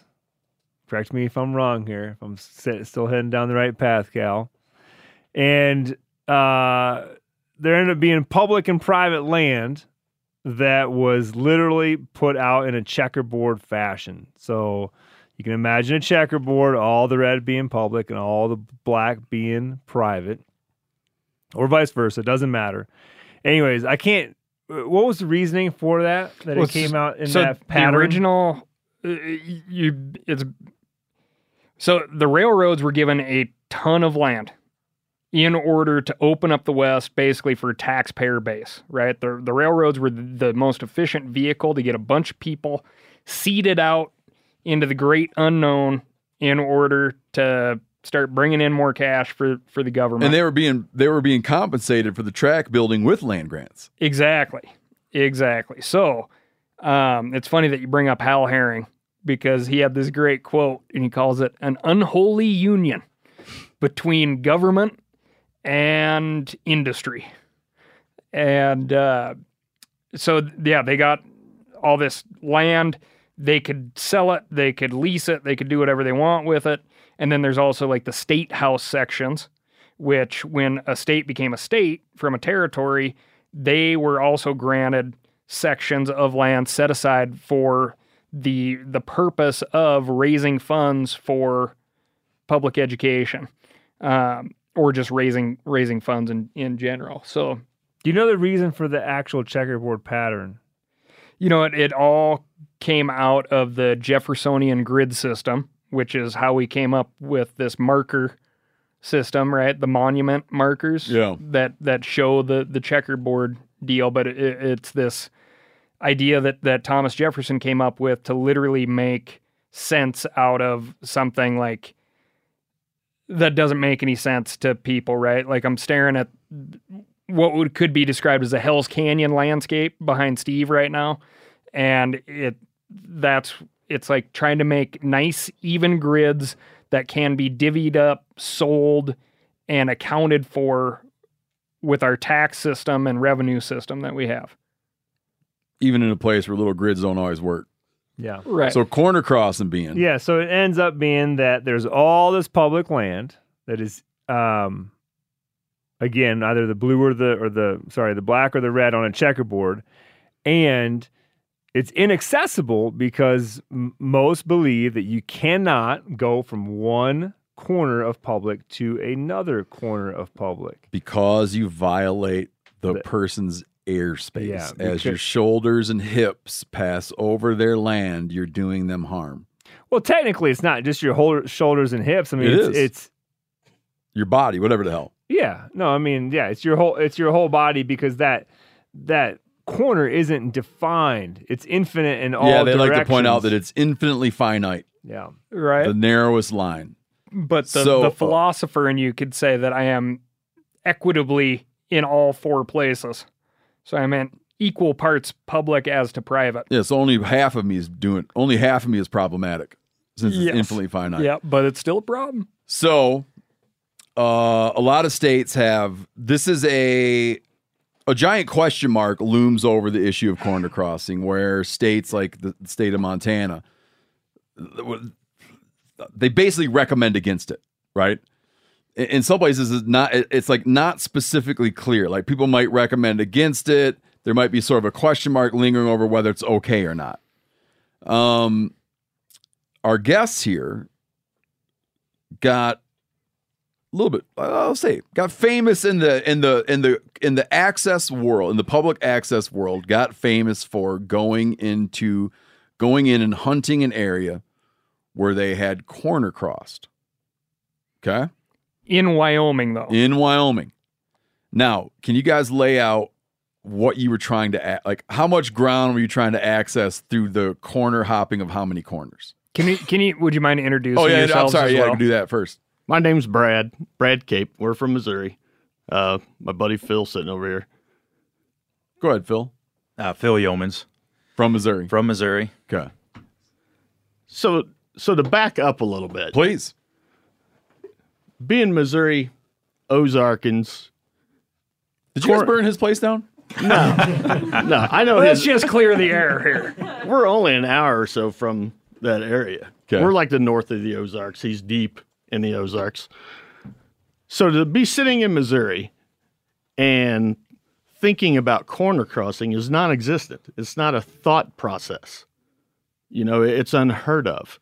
Um, so because the land's not laid out like that. Correct. I, I cannot explain our story if I'm not standing on a sidewalk or a tile floor. It's un, it's unexplainable. Which are In- in typically Mis- laid in out Mis- in in. Where Missouri. I'm from. Yeah, Yeah. in Missouri. Yeah. So when we found this place that we wanted to look at and was looking for access in there, it was an it was a no brainer. You know, I can park right here on the corner on the county road and walk right into this thing. That's what I wanted to ask you guys. Like you picked that spot based on what that little corner would then give you access to. Potentially. One of the reasons. Yeah. That's what. Okay, Yeah. this th- we're we're getting into one of my main questions, but I'm just gonna hit it right now because you're kind of answering it. You weren't looking to do uh, like a Rosa Parks esque civil disobedience. You were looking to get some hunting in. Absolutely. We're just hunters. You were there because there were elk. Absolutely. And we could draw a permit, you know, just like that. Because I think there's the impression from a lot of people that it was like, oh, these are the guys that we're gonna push it until something happened just to clear things up. Like But you're gonna was- go and get in trouble on purpose. Yeah, it was never a thought process. I mean, it never entered our mind. We never dreamed in a million years that I'd be sitting here right now because I stepped through air. Our, our, You know? our bank accounts wouldn't be big enough or something like that. Yeah. And uh, you know, I've been talking about public lands for a long, long time, and I'll be real honest that the the great public land battles of Missouri don't come into in into play real often. So, advocates from Missouri is kind of a uh, stretch, I guess. Yeah, yeah. So we we looked at draw statistics and kill statistics, and we're looking for a place to hunt. You know, is all that was. And so when I'm like, hey, we can get a tag right here, you know, and we actually went there first in what 2019, leaving from a antelope hunt. I'm like, hey, let's go drive around this. Uh-huh. So we go and drive around this mountain, and this is the first week of rifle season for elk, and there's no camps. There's nobody there. There's not a track. Uh, we pull off and work on our trailer lights. There's no vehicles go by. So we're like, we're onto something here. We got our own little oasis. We just got to figure out where to park and how to get in there and hunt. Got it. So that was the gist of of the whole deal. But how, when you lined out the property you wanted to get into and where you could park, how were you certain that you were going to be able to do that step, right? Where, where there's, you have a foot on public and you're placing your other foot on public, even though you just step from a red checker spot to a red checker spot. You know, because there's the question where fences aren't accurately laid down you you know you got to be pretty good right to know that one foot's in one and one foot's in the other was this a thing you thought about as were you thinking about precision at all Well, I'm a fence builder by trade. So I've been around property corners, property lines, researched all this. That's what I've done for 33 years. Okay. You know, so So I- somebody had a question. I know what a survey good stake guy. looks like. I know how to find Oh. the survey stake. Um, so that's what we did. But but did it even the first time you did it? Were was it even in your head that look, we're gonna corner cross, or were you, were you just like we're just gonna go from here to here to hunt? Like you, like the corner crossing thing was it even an issue? In Did you head? know you weren't legally Right. supposed to do it? no, it, it, it was a laughable thought that we couldn't step from here to here. And I think like not even to the point where you wanted to call and clarify just like why not It was laughable, honestly laughable to us that, and everybody we talked to, that you can't step from one to the other. but why the ladder because I, I, want- this is my other big question you brought a You're ladder get, that's happens later. Oh, that's okay. later. okay go ahead Yeah, that's later. Um, So we're still in the 2019 season right now. Well, we didn't hunt in 19. We just looked at it and said, yeah, that's a place we want to go. So back home through the next year, studying maps of where public is and roads and how to get in there. We do that. We go in there and hunt. It was easy. It was fun. We didn't have any problems until we have an elk down. Um, ended up, deputy comes out, landowner calls. what year are we in now This is 20. okay 2020 So not a conservation officer, a, a deputy, Well, a sheriff's deputy. if we roll back a little bit, the landowner calls deputy. I call the game warden. Game warden says, We don't even come out and investigate these sort of things. You're corner crossing. It's nothing here for us to do. The deputy says the that. deputy, no, the game warden. okay the game, Game warden warden says said- i don't do i don't take corner crossing calls Correct. not And- my fault And we had read the attorney general's piece, you know, that everybody's read in the The Wyoming in the Attorney Wyoming General. Game and Fish site. We're we had this conversation. Even we're hunters, so where do you research when you're an out of state hunter? You the website for the Game and Fish Commission. You know, that's where we got our information. Um, we call the game warden from up on the mountain because I can see the deputy down in the valley, and say, Oh, oh I, I got to make sure I'm getting this right. In, in- this is in 2020. You cross a corner, Correct.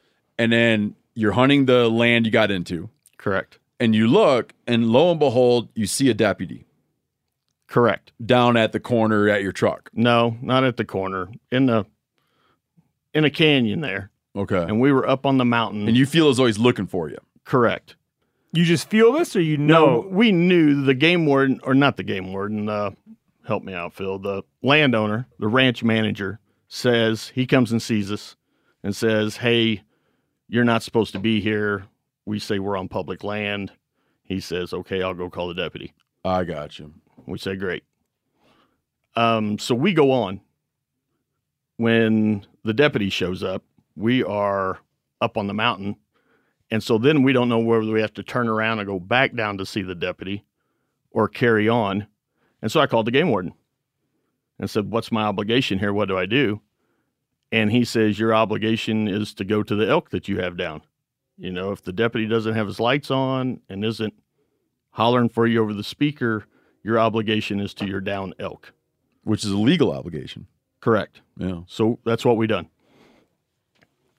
Fast forward a day, I believe, deputy had came to our camp and left a note on my truck window, said call me.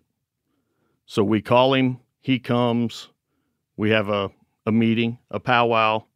He says, You guys aren't doing anything wrong. The deputy. The deputy. Why is he there then? Because he was called there. So he had to call and investigate.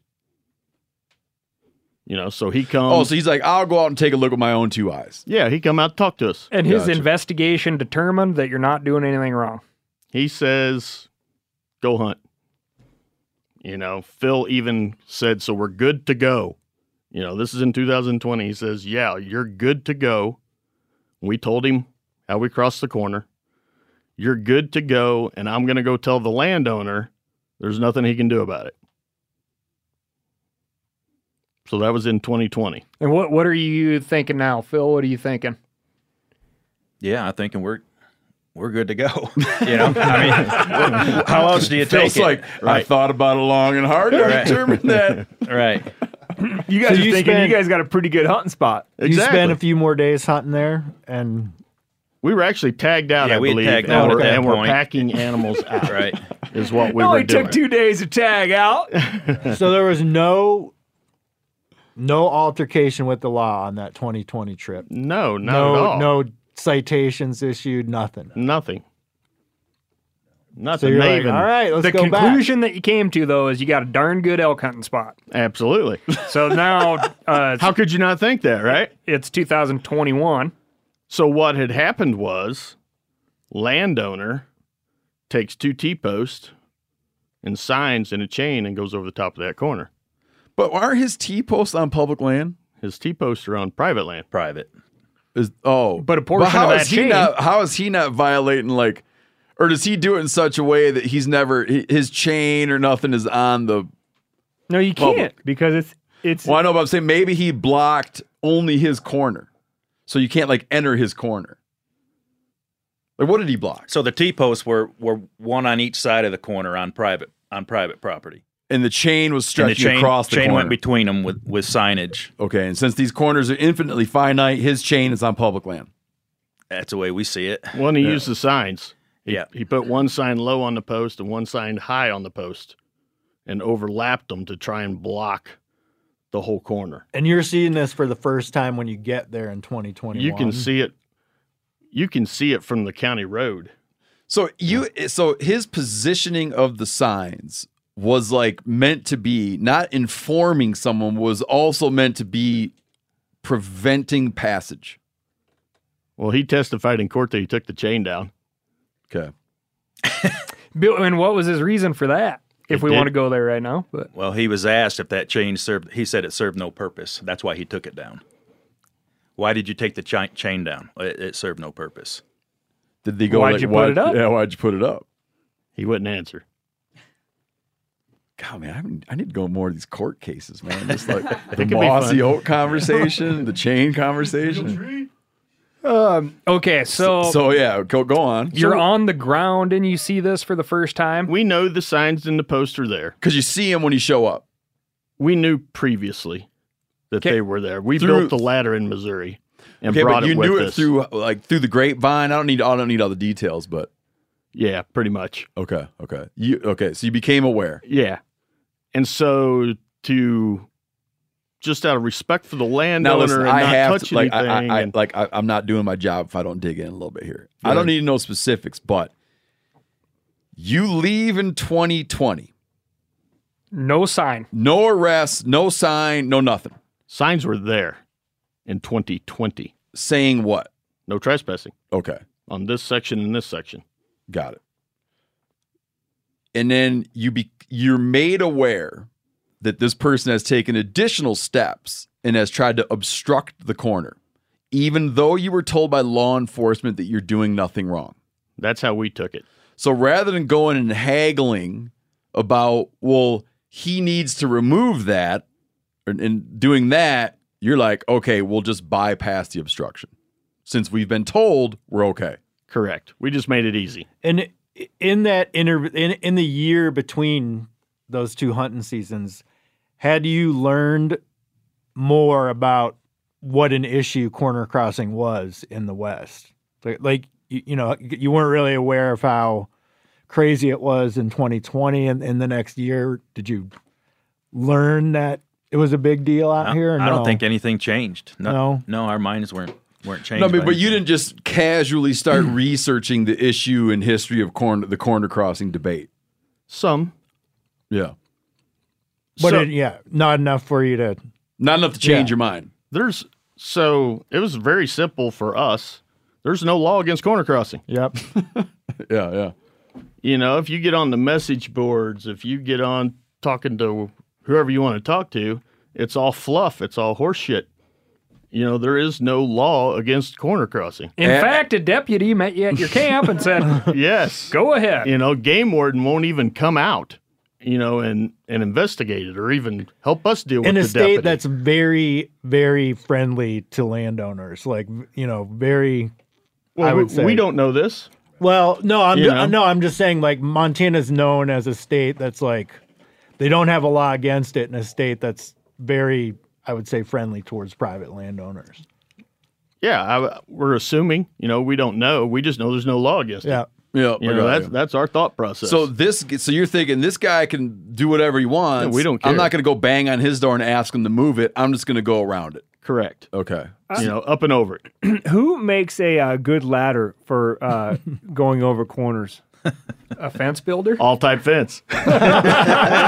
Oh, you had the perfect built job. solution you know, Custom. Yeah, yeah. It's made out of fence pipe. it's really serendipitous that it was you man I, yeah, there were some strange things of how this all worked out. you Can know? we have that fence for the uh, for? We have a thing called the auction house of oddities. The ladder, you mean? Can we get that ladder? Can we, We- we auction I off think- that ladder? I think we already offered it maybe to uh, backcountry hunters and anglers. oh, Wy- as an Wyoming auction item, or like BHA? a like a like a like a I don't know. museum exhibit or something. Right. We talked about that. We that. talked for about it. Donating it to the Yeah. Carbon County Museum. No, Yeah. that's a great idea, man. You know, Is it lightweight? Oh it yeah, was light enough to carry up there. You know, I built it as light as I could. only had to go a couple hundred yards. You know, and still get over the corner. You you trucked could it out here on a trailer. Yeah, you could get a little side business going man right. I'm guessing it doesn't Yeah, have to be. scrap it doesn't have to be a very tall ladder, right? Six well, I, feet. I know how tall a T post was, so we just made it six inches taller than that. it, it really seemed Yeah, like a simple go together plan. sure. You know, and you're not dis- destroying or defacing private property because of you're not, not. doing anything to alter the T posts, which are on private property. and we are private landowners back in Missouri. You know, we've got public rivers go right through the middle of our place. You know, there's all kinds of people using the public waterways, you know, through our land. So we we know how that game, you know, is played. You just tolerate some things and s- establish boundaries and just be respectful of people. You know, and we never thought for once that we were disrespecting anybody. We somebody said we touched air.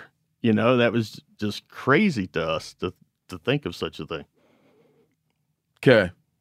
So you show up 2021. 2021. Um you want to take over, Phil? So 2021. You want to talk about the whole hunt or what? Yeah, we. You guys related? No, not just friends. Yep. Yeah. Okay. Yeah, he was in high school with my wife. Okay. Similar you guys been hunt- hunting together a long time. Ah, five, six, seven. I don't know. Yeah, ham- six handful years. of years. You went to high school with his wife. Yeah. Did you date her? when You, no. Did you guys have a lot of like Western hunting experience, or was it just? Was I hunted Colorado for like through the 90s, Okay, so you, yeah, you know, but then a hiatus of raising a family and doing, you know, what everybody does Building fence. building fence, trying to make a living.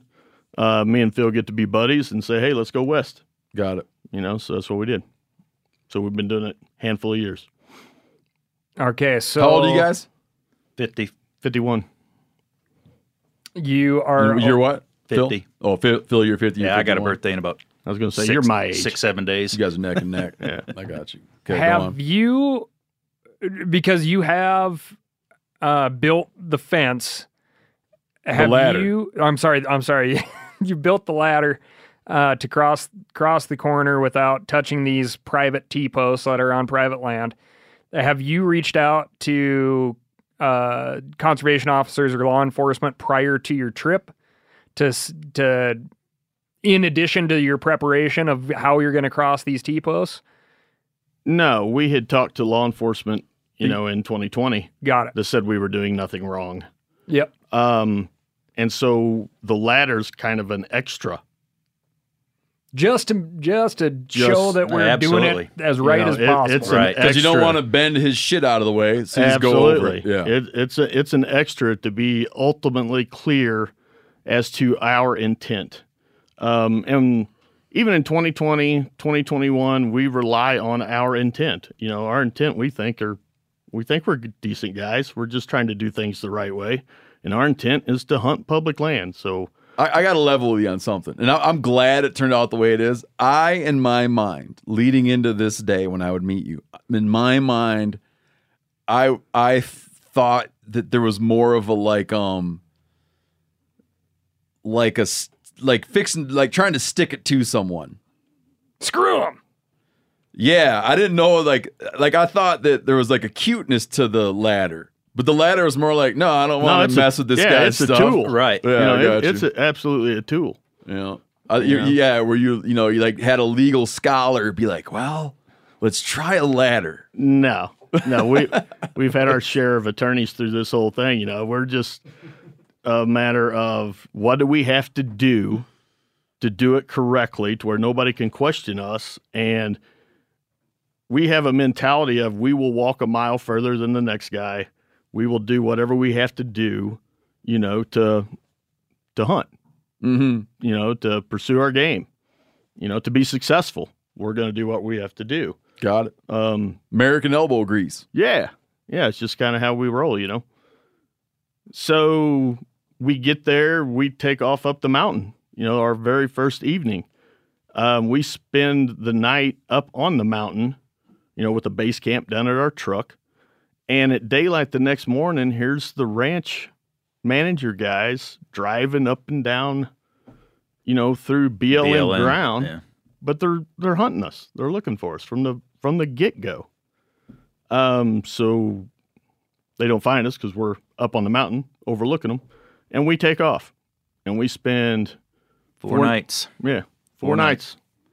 Take off Bivvy, to take- evade them or take off No, to do uh, what? up the mountain No. on our hunt. just Not- a hunt. You Never- take Yeah, off and you're just just like hunt. you're Okay. bivvy camping. Yeah, Yeah. yeah, exactly. Um, so we spend four days, four nights hunting off our back. Uh, Phil kills a bull. The Fourth day. fourth day. Yeah. Um, so we're archery hunting the first four days. Right. Rifle season starts October 1st. So we have to go back to our truck camp, switch out bows for rifles. And of course, everybody knows, you know, that archery season's over, rifle season's starting. So they all, when I say they all, the ranch, law enforcement, whoever, they just set up and waited for us, you know, to come in that evening. And so we get Because down. they know bow season's over. Correct. You know, so that's a logical time we're going to come back to our camp. So we get to the corner, we take our ladder, we go up and over the corner. We see trucks parked over here on the county road and trucks parked over there on the county road with our camp in the middle. We know these trucks, you know, we've seen them. They're ranch employees. like you Um, guys are gonna quick pack up all that stuff and haul ass out. Yeah, I you know, I don't know what they're thinking. They just don't like us there. And the, Yeah. the You know? landowner is a is a pharmaceutical Yeah. feller. Right. Where's he from? North Carolina. Yeah, North Carolina. He made a bunch of money in pharmaceuticals and bought that ranch. Huh. That's the way we understand it. Yeah. Do you know they, they don't do any outfitting or guiding on that? Not that I know of. The yeah. research I'd done on the ranch is the previous owner had some outfitting, but this guy I think just uses it as his private hunting oasis. Mm-hmm. You know, don't blame him. Yeah. Yeah, no, You no kidding. Awesome. Yeah. You know, good for him. Whatever. So we cross the corner. We're walking to our truck. I just happen to turn and look up, and I see dark green truck sitting up on the up on the mountain. Assume it's a conservation agent, you know, by his truck. Tell the guys, hey, the conservation agents is watching us. You know, and we talked about that's we we wanted them there. That's good because we can see these other guys staking us out. We're wanting help for a confrontation. Yeah. You know, is what it amounts to. Um, we get to our camp. It wasn't five minutes. Conservation guy pulls in, um, and he's just smiling and laughing. He's like, "I cannot believe you guys built the ladder." you know, he's like, "I even called my neighbor and said, you're not going to believe these guys built a freaking ladder, you know, to go over this corner." And we're like, "Yeah, we knew what we had to do." He's like, "Well, I'm calling in the deputies, the ranch. We're all going to have a meeting, and we're all going to get on the same page, Mm-hmm. you know, with what's going on here." Um, so we're like, "Great." So, and this was all. Well, we we were in our tent. We maybe even asked him if he wanted supper or something. Oh yeah, and offered him supper, Yeah. drinks, whatever. The Did he- deputy showed up. He goes outside the tent. We stayed in our tent. They go out, have a meeting, however long that takes. The. CO and the deputy. yeah, yeah, two deputies. Okay. I picked out one. So all the law enforcement's getting their and the up and to the speed on what's going on. and the ranch manager Oh, so he's got their ear then. is there, which is the famous body cam video of him making an idiot out of himself. But and he was the one kind of threatening law enforcement with, "Do you know who my correct, you know who my boss is. You know how much land he owns. Well, th- Do and you know how many, dr- do you know how sort many of thing. drugs he has? and it, it, I mean, it's But we don't know any of that's going on. it's a brutal deal too. Like it's it's it is a important part of the picture, but it also has nothing to do with the picture. But it's about fifty square miles of private land. It's a lot. And how much, uh, how much did you guys figure you hunted of public land during your the the season of confrontation? We'll call it. like eight sections. Something like that. You I'd covered have to eight look- sections within eight sections of public that he has the fifty thousand of private That surrounding. yeah, that he has. I'd have to look on around a it. map, but that's that's Yeah, pretty so like accurate. five thousand acres, maybe something like that. So which you stepped foot in, right? You didn't- Correct. You didn't, grid uh, eight sections, which would be eight square miles. No, of we're land. calling and hunting, camping. Mm-hmm. Yeah. Yeah, and we didn't we didn't grid it, but we covered that many sections, you know, from top to bottom. Cool. Basically made a, a horseshoe up the mountain and back down, as one does. you know, around. you know. Picture you were hunting.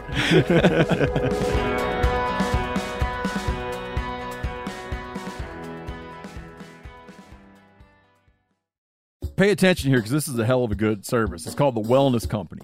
Picture this, okay? You wake up, you got a scratchy throat, you're all congested, you got a runny nose, you got a cough, whatever.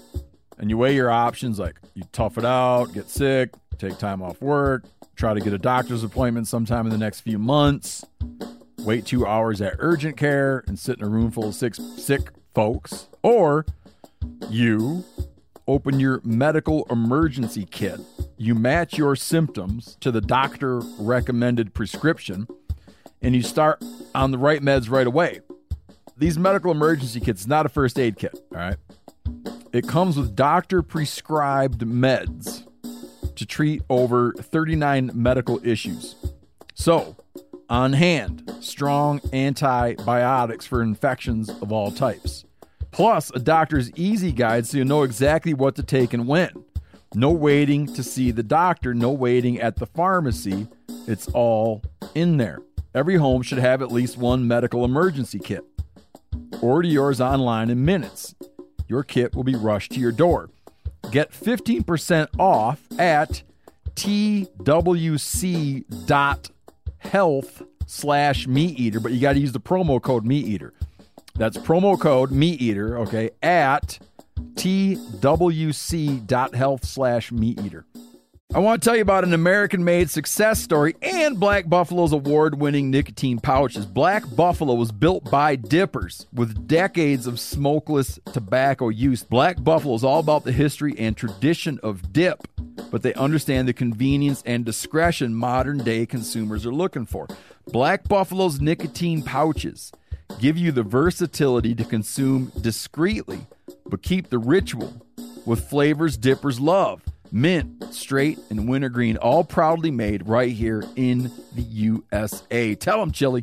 The reason I like Black Buffalo pouches is one, they're very discreet. And what I mean by that is I can throw one in and almost forget it's there. And I prefer the mint pouches. So if you're 21 or older, consume nicotine or tobacco and want to join the Black Buffalo herd, head over to blackbuffalo.com to learn more.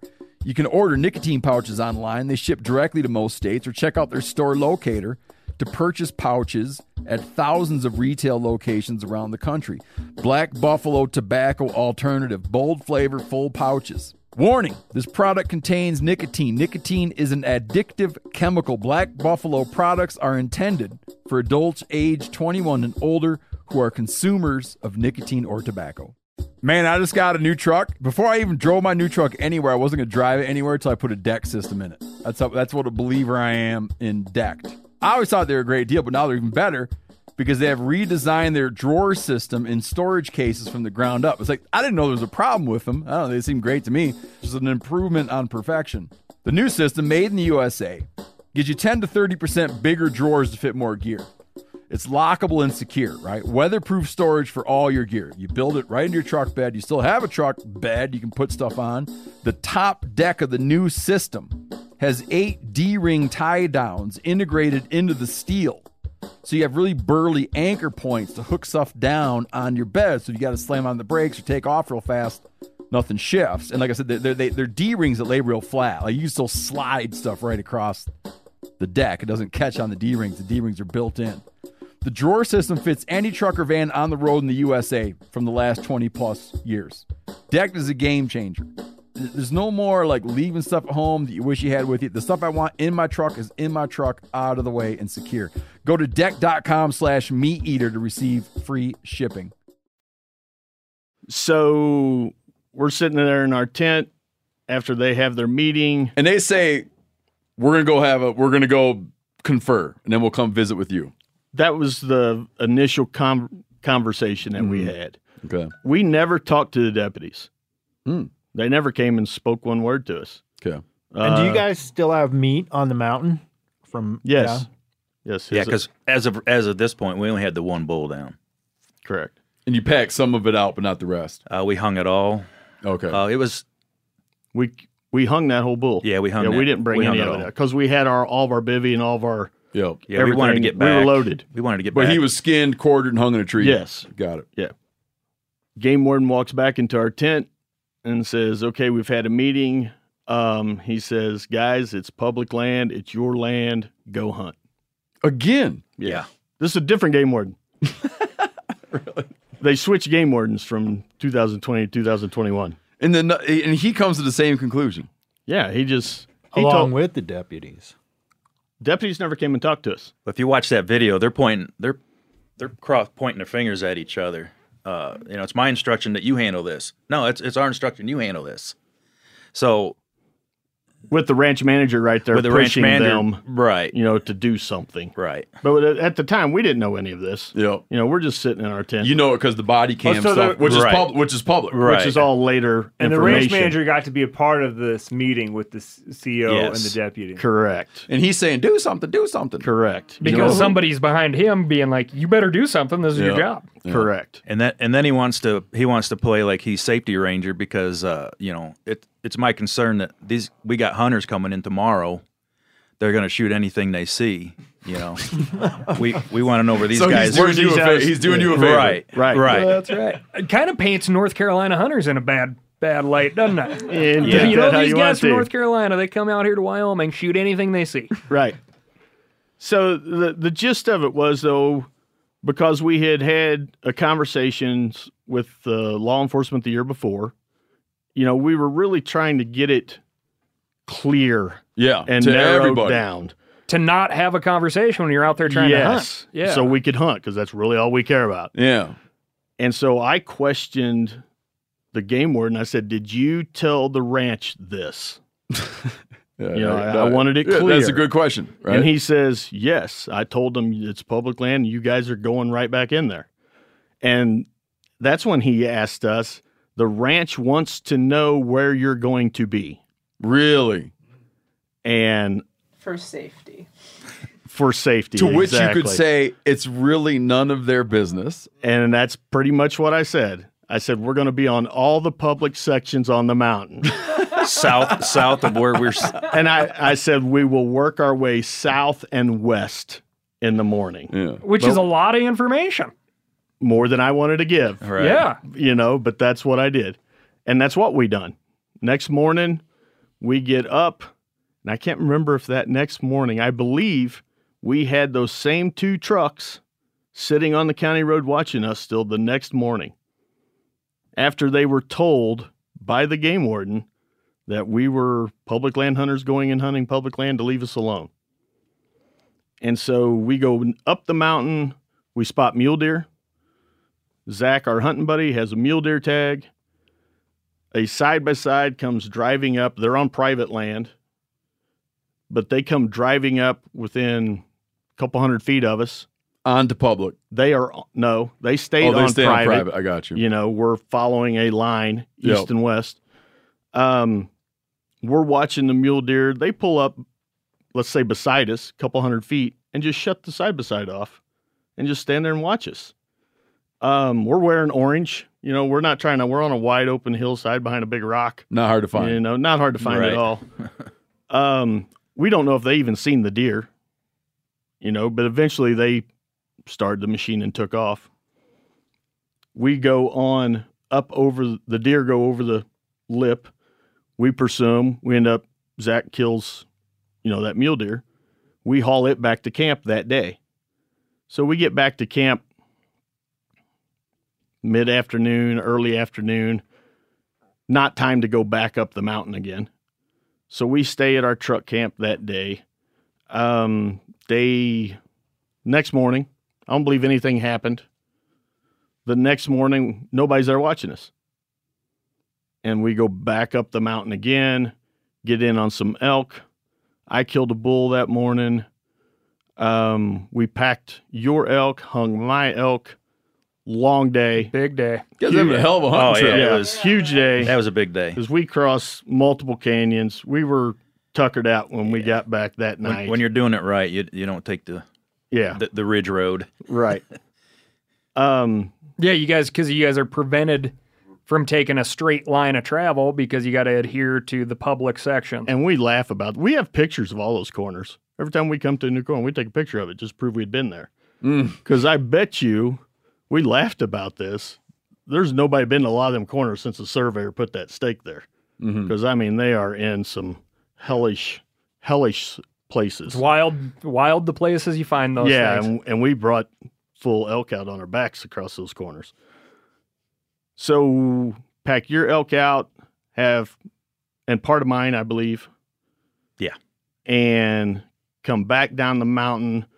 We rest the next day. We don't do nothing.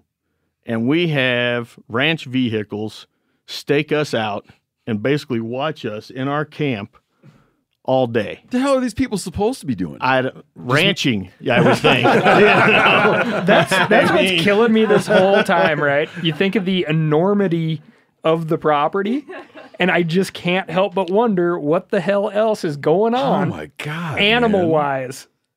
Like the elk and deer and antelope playing on the other, you know, 42 sections of land. right. So Where are we at? They're, Yeah, wa- they they're watching. They're surveying you camping. They're they're watching us camping. They're counting your cards. Yeah, we're not doing anything but laying around being lazy, recouping.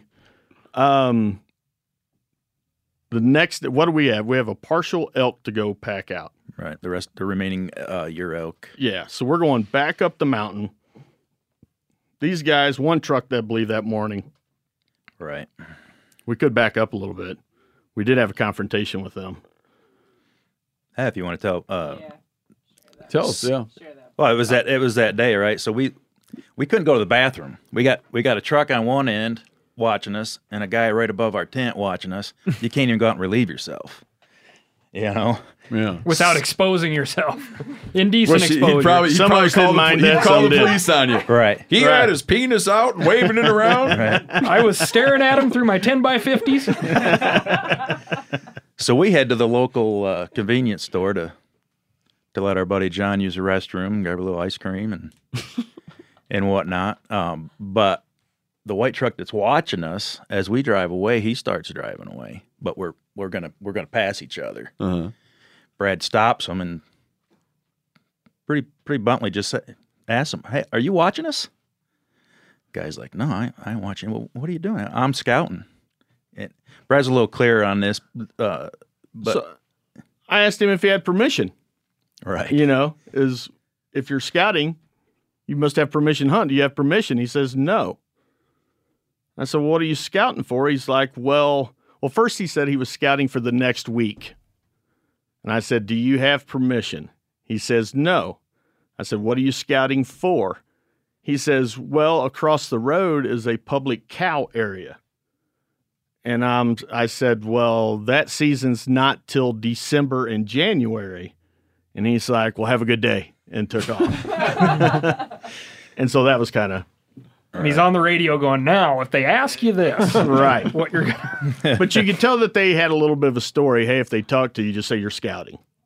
You know, so when I question. But they're supposed to be just making you stay miserable. yeah, exactly. They're just pestering us, is what they're doing. And so that was that. The next morning, we still have this elk to get out, but we're feeling good. We're heading up the mountain. Can, I, I got to ask you a question. Go ahead. I'll forget later, but I should I should ask it later, but I'll forget.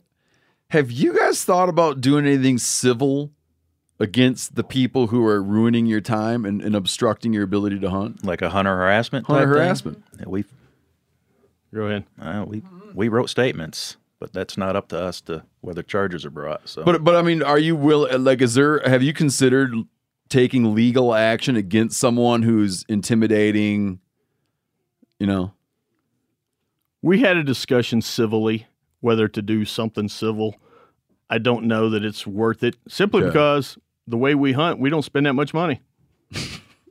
I mean, that's the honest to God's truth. We don't have guides, you know, we don't have big expenses. We and so I believe the Wyoming law tells you what you can recoup, which is your tag, um, Little soft serve ice cream. But, down does it Travel have to be like if someone's intimidating you?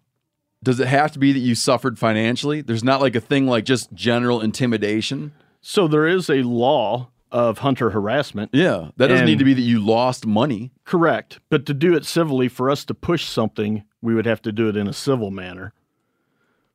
Otherwise, it's a criminal thing. And so what we done is Oh, like you're saying the criminal thing isn't up to you. correct. The criminal thing would be someone would determine a prosecutor Right. in that county would determine I'm going to go after the people who are harassing these individuals criminally. exactly. I got you. And so and that's up to them. we we wrote our statements all individually of our experience of being harassed Okay. by this ranch. Any word on whether that prosecutor is going to pursue that? no, What's your, what's your gut instinct? no. Okay. We turned it in. Um, we turned it into the game warden. Game warden told me that he turned it into the prosecutor. Yeah. Prosecutor told game warden that we'll wait and see how the criminal thing pans out. Okay. Well, the criminal thing is panned out, you know, not guilty, but we haven't heard any more on the civil on the harassment issue. That's really interesting, man. If he can, if that, and I don't know him from anybody, but it's interesting if that prosecutor can just decide that he doesn't want to do anything about hunter harassment in his county. Is it a she? It's a she. She. But I think they have that sole power. Yeah. That's an You know, interesting it's call to make. Totally their decision. Like, are you cool with hunter harassment in your county, or are you not cool with it? right? That's Maybe it comes yeah. down to what that harassment is. Like Yeah. if it's impeding their. Their Sure sounds like there's a fair bit of documentation. Well, right, but But is it- it, impeding their ability to hunt? I mean, who knows how they define it? Right? It gets a little better. It gets a little better. yeah. Well, just at this point, right? Like, just that is more than a lot of people would stand. Like, sure. you know, because just like you said, like what you guys want to do is hunt. Dealing with people in these confrontational manners is not hunting, right? That's not Right. like, okay, when I go out to hunt, I know there's going to be this big confrontation, and then I'm going to go do, go have a nice walk, Yeah. uh, be alone with And, I my need, thoughts. and, and, and next year I need to bring my ladder and my little outhouse shelter so that I can pee. I can pee in private. Get a lawyer on retainer. Right. Yeah. Yeesh. Okay. So Not now- exactly the goal. No. You know, so we're going up the mountain to re- retrieve the last of this elk. And we knew we were being watched from the same guy in the same truck. And as soon, you go straight up a mountain and you peak and you hit a road that's on the BLM that goes across the middle. They use this road a lot. It's a ranch road. And we see the ball of dust coming, you know, from the ranch manager comes flying across the ranch and he drives right up to us and goes, "What the fuck?" Hmm. Like You he know, just had enough at this point. That's the first words out of his mouth. Is you know, what are you guys doing here? Um, and I simply tell him, we were told we could be here. You know, three days ago, the game warden told us it was public land. He told you the same thing. It's public land. We're going to hunt. We got a bull we're going to go get. We're standing in the middle of a BLM section because he or- actually he ordered us back to camp. Right. Get back to camp. The landowner, the landowner manager, the ranch manager, the representative of. Uh, Yes. and you were uh, like you were you guys were on public land. He was on Oh, yeah. public land. Dude, when he we're not even. you. Yeah, we're in the Yeah. middle of 640 acre. Yeah. You know, and he's like, "You get back to your camp," and no, you know, or what? Right. He just said no, and I said, "Where you got an elk to go get? I'm done talking to you. We're going." And so we did. And so this this road, you know, kind of makes a makes a big bend, but goes. I measured it. It's like 700 yards, I believe. And he follow. He turns around and follows us within 20, 20 yards. 20, yeah 20 yards. yards. of us in his truck, creeping creeping down the road you as know, we're walking in front of him. along. Yeah. Um. So we cut a corner. Good way to get you guys out of there would be go pick up that elk and help you back to camp. You would think so, wouldn't you? Yeah. Wouldn't that be a neighborly thing to Boy, do? and you'd be out of there fast. And we'd be gone. Yeah. Right. I'd be, that's your last tag? Well, Right.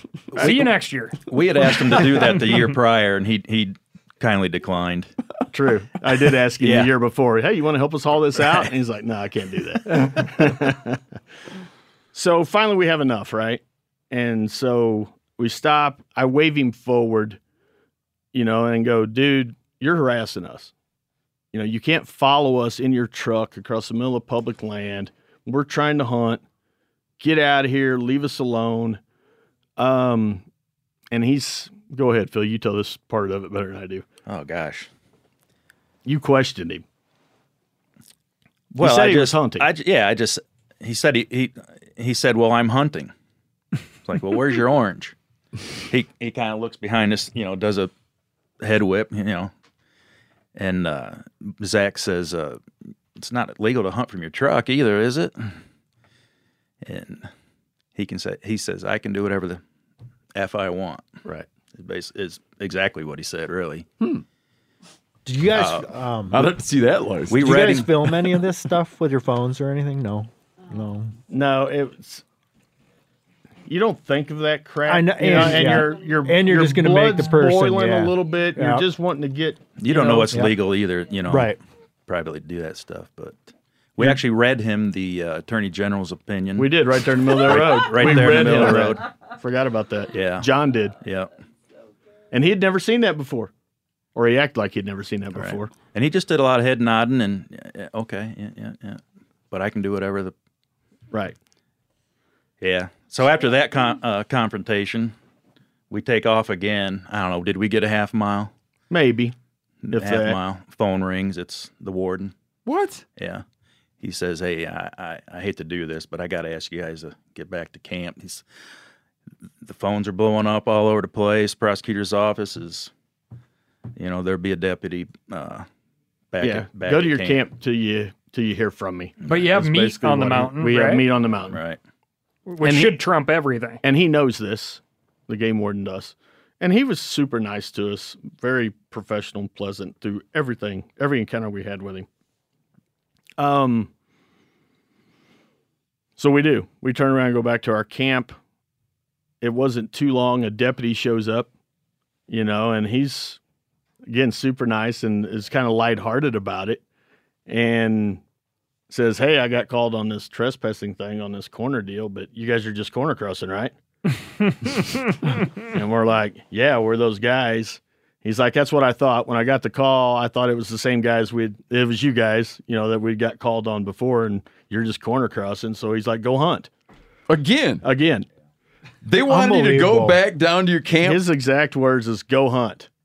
And I'm like, well, game warden told us to come hang out here. So we're going to hang out here, you know, because that's what he's like, yeah, that's probably smart. You know, that's what the game warden asked you to do. So that's what we done until that evening. Um, Another deputy shows another up. deputy shows up and says I he was has instructed to Yeah. issue you guys citations By In- instructed by who? Yeah. by his boss. his boss. Who Take Who that, is? take that for whoever you want to take that for, whether that's the sheriff or the prosecutor or I don't know. But he was ordered to come give us so in the background, someone's working political lines here. a lot of phone calls. Yeah, the governor. Yeah. one would assume. Yeah. You know, we know what we know. You know, the rest of it we're assuming. You know, so I questioned him, you know, how did we trespass? And he wouldn't answer any questions. He just said, You gotta tell the judge. Ask the judge. And you the, know. but in the end, it was that you're you went through the air of that person's land.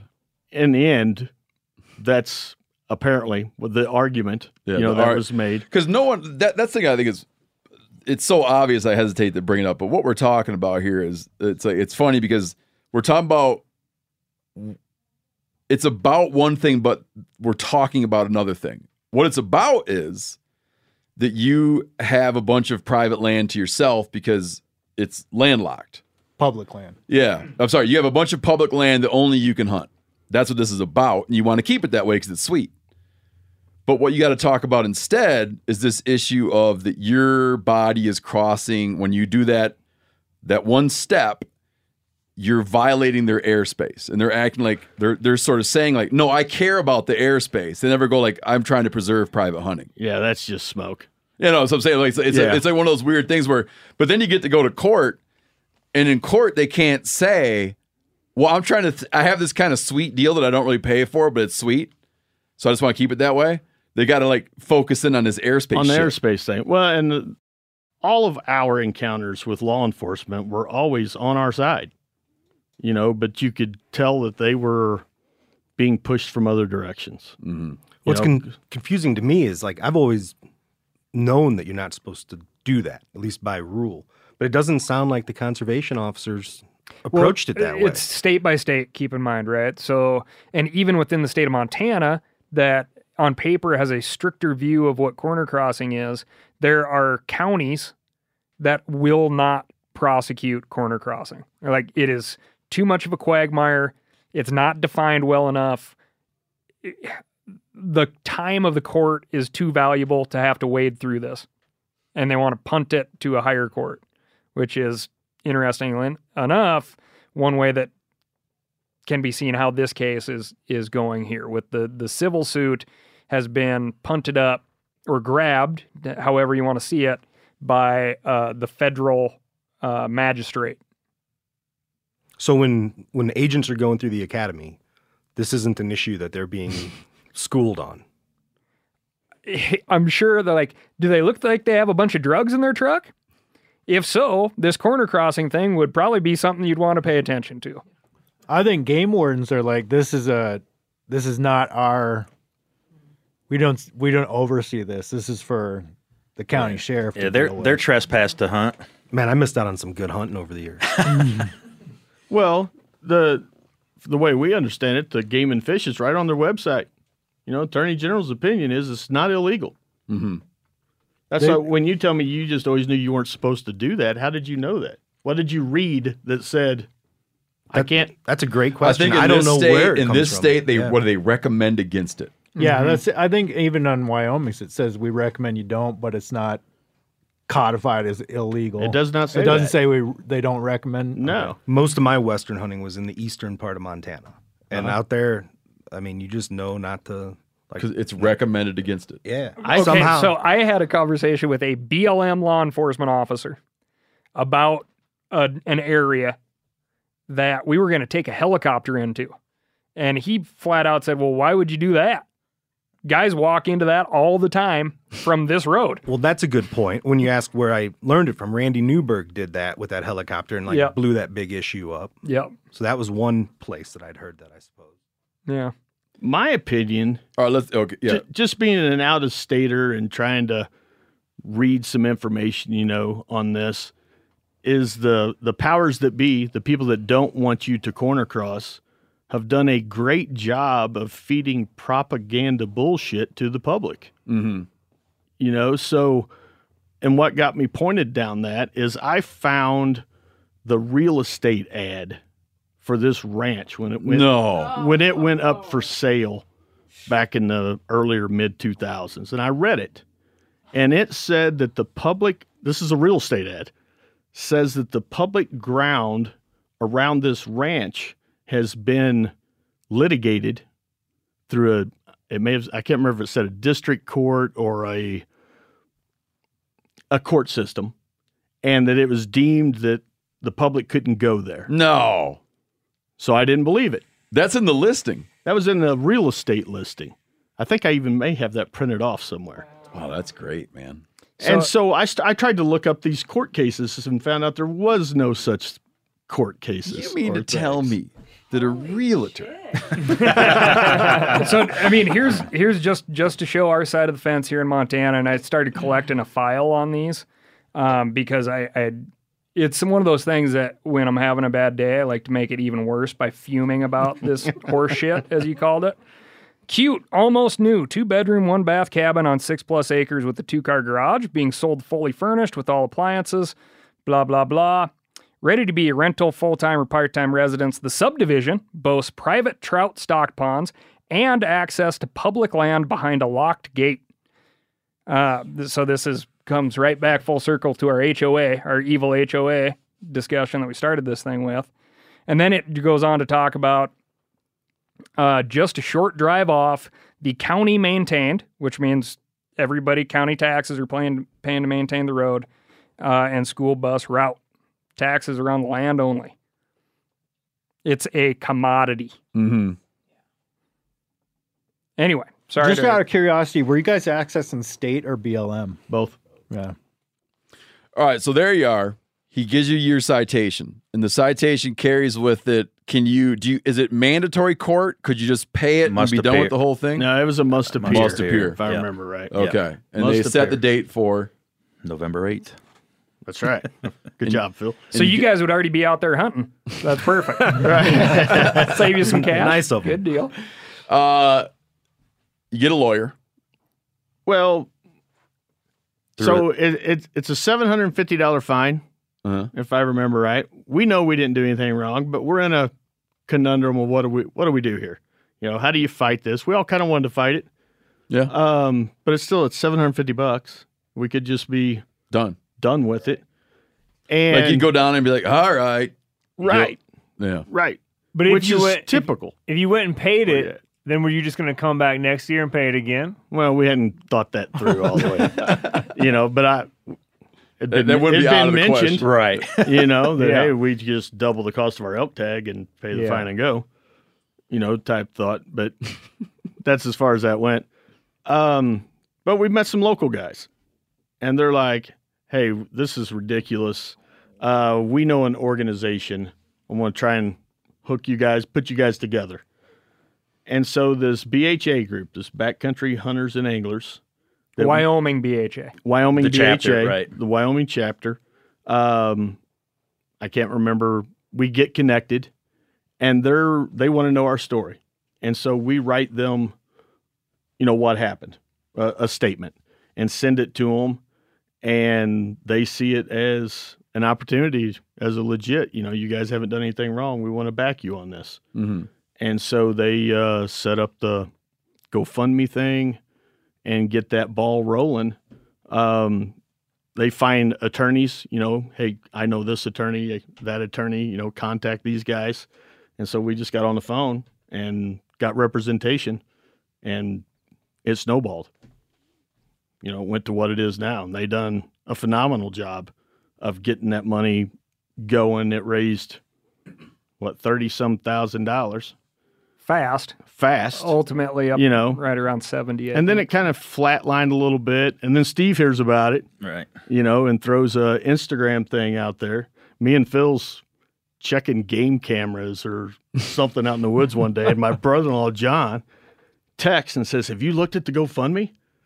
I'm like, "No," and he's like, "Look at it," and it was just, it was clicking after you threw the Instagram message out there, and it like doubles in money overnight, and here we are. You know, the whole thing just grew. How long was the so? How many of you guys had to show up for the trial? Four of us. All of us. How how many days was the trial? Three. Are you serious? Yeah. Now, who did Three the, days for a misdemeanor. did That's- the actual landowner crazy. show up? No. Did the ranch manager was yeah, he, he, was on the stand. Okay. Yeah, he was Was he subpoenaed. Was he wanting to be there? or Was he called to the stand? I assume he was called. Actually, he was called by the prosecutor. He was the prosecutor's witness. And this is this is like a there's a jury. This is a jury thing or not? Because it's a No. misdemeanor. It's not a jury. It is a jury. it is Okay. a jury trial for him. I didn't know this. Because you had to plead. You pled not guilty, which makes it a jury thing. Well, you still didn't. You have to request a jury trial, I believe. Okay. The whole legal side of. I didn't know this. A misdemeanor is only six jurors. Oh, I didn't know that either. Hmm. You know, so learn that through this. less expensive. Yeah, I guess. Um, Three days of three witnesses. days of Maps. looking at different maps that were the same map, just in a different color. you know, and Legos. And Yeah, little the Lego the defense. Legos. Did you guys have to outline like everywhere you went and things? No, Well, we're we're defendants, you know, so they have to prove us guilty. right. Did So you did was you just- have the ladder there? No, The ladder didn't come into play. there was pictures of the ladder. We weren't going to haul the ladder back out. How long you did the jury deliberate? Two know. Well, they hours. ate lunch. Two, two and a half hours. They got their lunch out of it. Yeah, they ate lunch and was out an As hour much and a half, coffee as I they could believe. drink. Right. It's Hold pretty so quick. so they deliberated for an hour and a half, which included lunch, Correct. and they come back and what? Not guilty. Is that easy? It's nervous. That's a pretty nervous deal standing up. You know, whether a jury's going to decide whether But you're a criminal or not. But had they criminal decided you were guilty, would you have had to pay court costs? I don't know. I wondered the same thing. no, I'm sure they would have. You know, yeah, I don't, I don't know how that got played out. You weren't handcuffed You know, or what- anything, were you? Did you no, get a no, no never got little orange handcuffed. jumpsuits or nothing. No, we teased my my brother-in-law John, who's one of our hunting buddies. He's the nervous one. You know, he was just scared to death somebody was going to think he was a criminal. You know, because he touched air, and so we teased him about getting his own jumpsuit. and, you know, don't pick up the soap type thing. Be a good Christmas present. Right. And there's there's Right. stands right now. Um, and I don't know to what degree you can't really get into it. They're revisiting this through a civil suit. We have been sued civilly by the landowner. Do you know? Can you disclose how much you're being sued for? There is no amount. Right, because you have to prove the damage. I believe it reads the amount is to be determined by the jury. Sure. So the jury would have uh the serious weight on their shoulders of determining how bruised the airspace is and what that bruising would amount to in a dollar figure Yes, of air. that moves. What that surgery is going to cost. So the air, is, when you go to like settle up with the air, It's different air now. It's different air. Yeah, I read this thing one time that was saying that um that was Where do I saying slide my card? that you're breathe You know? when you breathe, you're breathing in air molecules that had been breathed by Jesus. The air molecules are just like how so who Lord knows where those things are now. and and what was the value he assigned to them? you know, As I mean, let's- Caesar. Let's, get into It'd be into it. interesting if you could ask him. What do you think about this whole corner crossing thing? Yeah, That's going, going back to what Steve, not much, I imagine. Going back to what Steve said, my favorite part of this is that they can't say the quiet part out loud, which is that we just want to protect our sweet public Hunt land spot. that's ours, Right. ours So- in quotes. But so like when you're sitting in the courtroom and they're this the the phrase touching air. I, I know that's not how they framed it in the courtroom, but just like, did it sound? Did their defense that's or argument sound it. preposterous? Like that's, a- you, that's exactly what it boiled down to. So he never turned to the judge and was like, was it a man or a woman? As a judge? woman judge. Okay, never turned to her and said, uh, "Your Honor, uh, let me level with you. um, I bought this because I thought I could hunt all this public ground and no one else could. And this is kind of fucking that whole deal up. Well, he was never there. Oh yeah, yeah. We're, You know, ranch man. he sends his hired Representative. hand, hired hand in there. Did the know. lawyer? Did the the lawyer for the other side? Did they seem pretty committed, or were they kind of eye rolly? The prosecutor? Yeah, They were very committed. he wanted to see you guys get in trouble. They, they were he wanted your seven hundred fifty Someone bucks. had lit a fire under his ass. I, I well, as a woman, as a female, Her ass. Sorry. Ashley. but I don't know. We never understood what why she had a horse in this race. Mhm. Well, You know, What was the judge's demeanor about the whole thing? Did she seem to be that her time was being wasted, or professional.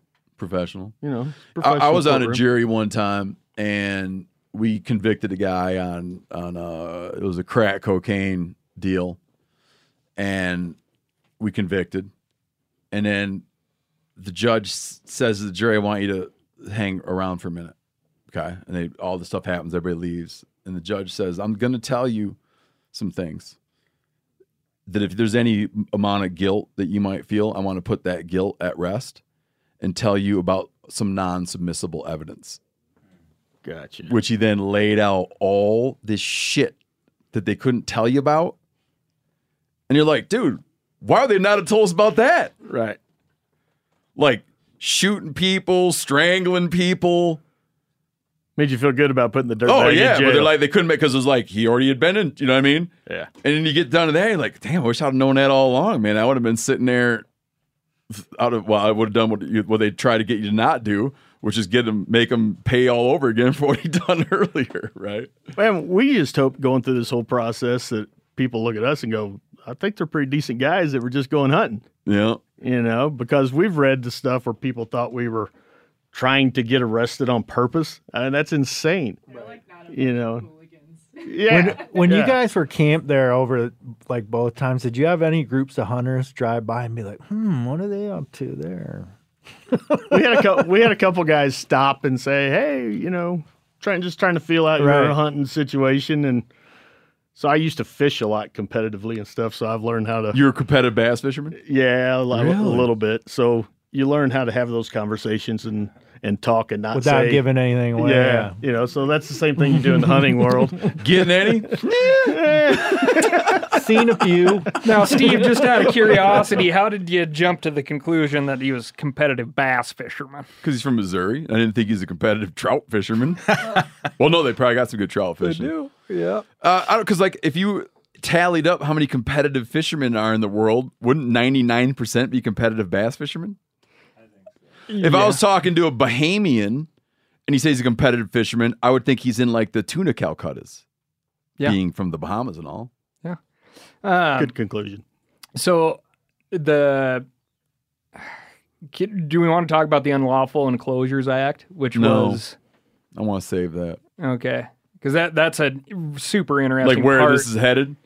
But that's one of the things that Without we bringing hung you, our hat without on. bringing you in, without oh, you did hang your hat on it. We hung our hat on the Unlawful Enclosures Act. when oh, Also, we- that hold minute, that came up in court. that no, Oh, that came up in our personal conversations of building a ladder and them trying to block us Yeah. and, and all that. Well, Cal, I haven't been keeping you up to speed because it's it's brand spickety new, but I'm I'm working lead on a guest that could get into that's a that. subject matter expert. Perfect, awesome. So I was trying to just to milk this out more, you know. The um, but uh, sorry, that it, it is relevant for this because that was the argument that allowed it to be kind of plucked into federal court, the the civil civil trial. Oh.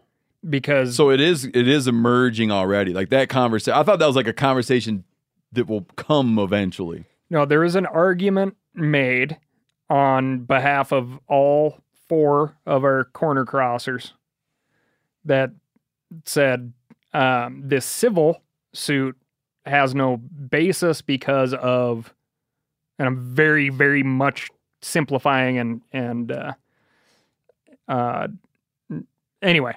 Well, the, the reason I'm going easy on this is I have been. I'm not trying to be like cryptic. Well, I am. I Well, am trying to be. Cryptic. I don't know enough about it to well, talk I've had about it. I've, well, had, I've had off the com. uh, I've had off the record conversations with individuals who have they've off the record explained issues around the enclosures thing. Um, that I would like to get into in the future because it's very interesting. and do it in a way that doesn't lead people in a lot of bad directions. Yeah. In in assumptions. No, that's that's good. and as and and, and as uh, in this studio, Dave Willms, Yep.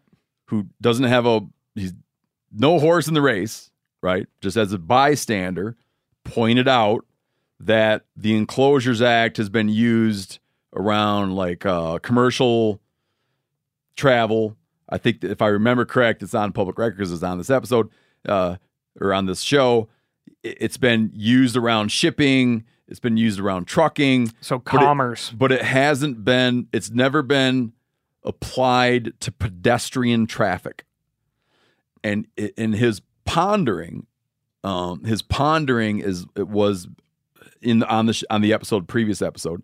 His pondering was what would happen were one to take pedestrian traffic and look at it through the lens of the Enclosures Act. Um, and to date, that hadn't been done. And he could, he, and he, I can't remember exactly, but he brought up ways in which it would be an interesting conversation, and he could see this and he could see that, but but it hasn't been applied to foot traffic. Interesting. Mhm. Did I kind of roughly summarize that correctly on on the the civil suit? Yeah, it's part of the argument, I believe. Um, we haven't had great in depth conversations. We've had small conversations, you know, with attorneys, and we let those handle, handle the legal thing. I just sit here and keep thinking of as as an out of state hunter, and there's thousands of us that go west to go hunting. Why can it not be simple as what you can and cannot do? Yeah. You know, Have- have you, you guys- shouldn't have these conversations. Do you guys still have a little jingle in your um, legal defense fund? No. Really? No, it's short, and I've got one more attorney bill I need to pay, so we're going to have to have some conversations and get some more money rolling. I don't the- think we need much. What when will the civil thing become more clear, like what you got to do and all that? We don't know yet. Okay. Um, there's some judgments, some. Well, it depends on that federal court, right? Well, the federal court's keeping the case, Right. And so then there's a there's some emotions out there that they have to rule on first. Got it. Maybe just a motion to dismiss. I don't remember exactly. The- That's one of- attorneys' jobs. Yeah, one of the problems, and, and I've learned this watching different Supreme Court cases and federal cases, is oftentimes you want it to be like this, um, like final decision, right? But a lot of times it's like Doesn't happen. No, it's so uh, like the findings are so obscure. Would be that our ruling is that the state should go and better define part of this, better define a term at play here. And you're like, Right. ah, that was it. Yeah, I was- yeah. You guys are gonna have to define air. Yeah. Right. Or, or like you know, you're like you're like, oh, I was hoping it'd be like, ta-da! Exactly. Oh, the, and Right? that it's, ended it's up just being like it just winds up being like another sort of they punt it, right? that was part of the argument in court was they argued over the definition of public land and private land. And so the prosecutor wanted to use the definition of private land. And so our attorneys argued the definition, well, in that case, we must have the definition of public land. Mm-hmm. And but if one would have been, and there goes a day, you know, right? you know, you waste a lot of time in court. Were you following everything in court? Like, was, it, was it easy to follow? If just someone who had been sitting in there? We're sitting in a room. The courtroom was about twice this size. Oh, so yeah, there's no getting away from any of it. You're right in amongst the middle of. But I mean, did it ever everything. get to where that they were ar- arguing over obscure stuff you hadn't thought about before? Were you were you tracking the arguments like you knew what was going on? Oh yeah, there's a lot of stuff you don't think about that they brought up that surprised you that Uh, it came yeah. up. Yeah, yeah. A lot of that before we actually went to court too. All the different motions and arguments were right forever. I thought we already did this. well, you got to, you know, no, Worded a different way. Right. Hmm. So where things are at now, did it screw up your hunting plans for? for That's this what I want to know. Where are you hunting this fall? That place might be a little blown up now, man. Well, we're probably not going to draw tags this year for. Don't say too much, Phil. You don't give out that kind of information. Remember, I'm an old fisherman. We've, we've got we've got other plans. We'll hunt somewhere. Oh, the landowner, he probably just invited you out by this point, didn't he? My phone. Listen, you boys Yeah, just my come- phone hasn't rang. Hire you And, guys as guides out there. Right, he should. Yeah. Well, maybe you write a letter that says, "Come on out to our place in Missouri." You know. Yeah, he can come. Yeah. There you go. I'll take him hunting. There you go. I don't have no problem Yeah. with that. Yeah. All right, Do an guys. even swap, right? Um, we're gonna wrap it up. First, God, uh, first shit, to raise some money for your legal fund, you need to develop a like packable, lightweight, like carbon fiber version of that uh, that ladder. Well, when you guys do find out what's up ahead, please let us know, and we'll help get some more. We'll help get a little more jingle rolling for you. Yeah, when we know That you know, street, we'll that know. street term for money, Jani. Jani's like, what are they going to do with you. some jingles? Jani's trying to think of a jingle. Folding cash.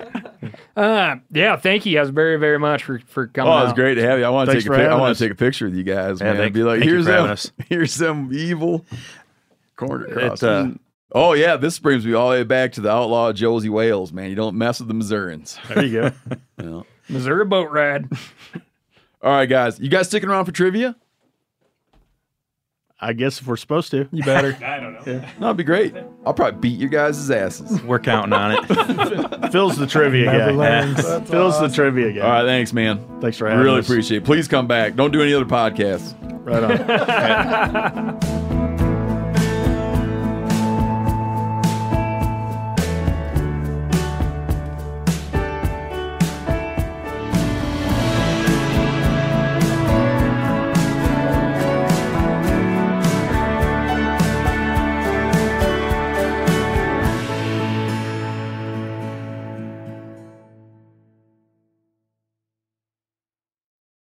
This show is sponsored in part by BetterHelp. It is a simple truth. No matter who you are, mental health challenges can affect you, and how you manage them can make all the difference. That's why everyone should have access to mental health support that they need and that meets them where they are and helps them get through challenges. BetterHelp provides online therapy on your schedule. It's flexible, it's simple to use. You can connect with a licensed therapist selected just for you. Learn more at betterhelp.com. That's better, H E L P.com. I'm sure a lot of you guys remember the old ceremonial hunting tradition of eating the heart out of the first animal you kill. Meat from those organs are among the most nutrient rich foods on the planet. You can get those same benefits your ancestors craved via convenient daily capsules from Heart and Soil. Find out more at heartandsoil.co. And remember, use code MeatEater for 10% off your purchase.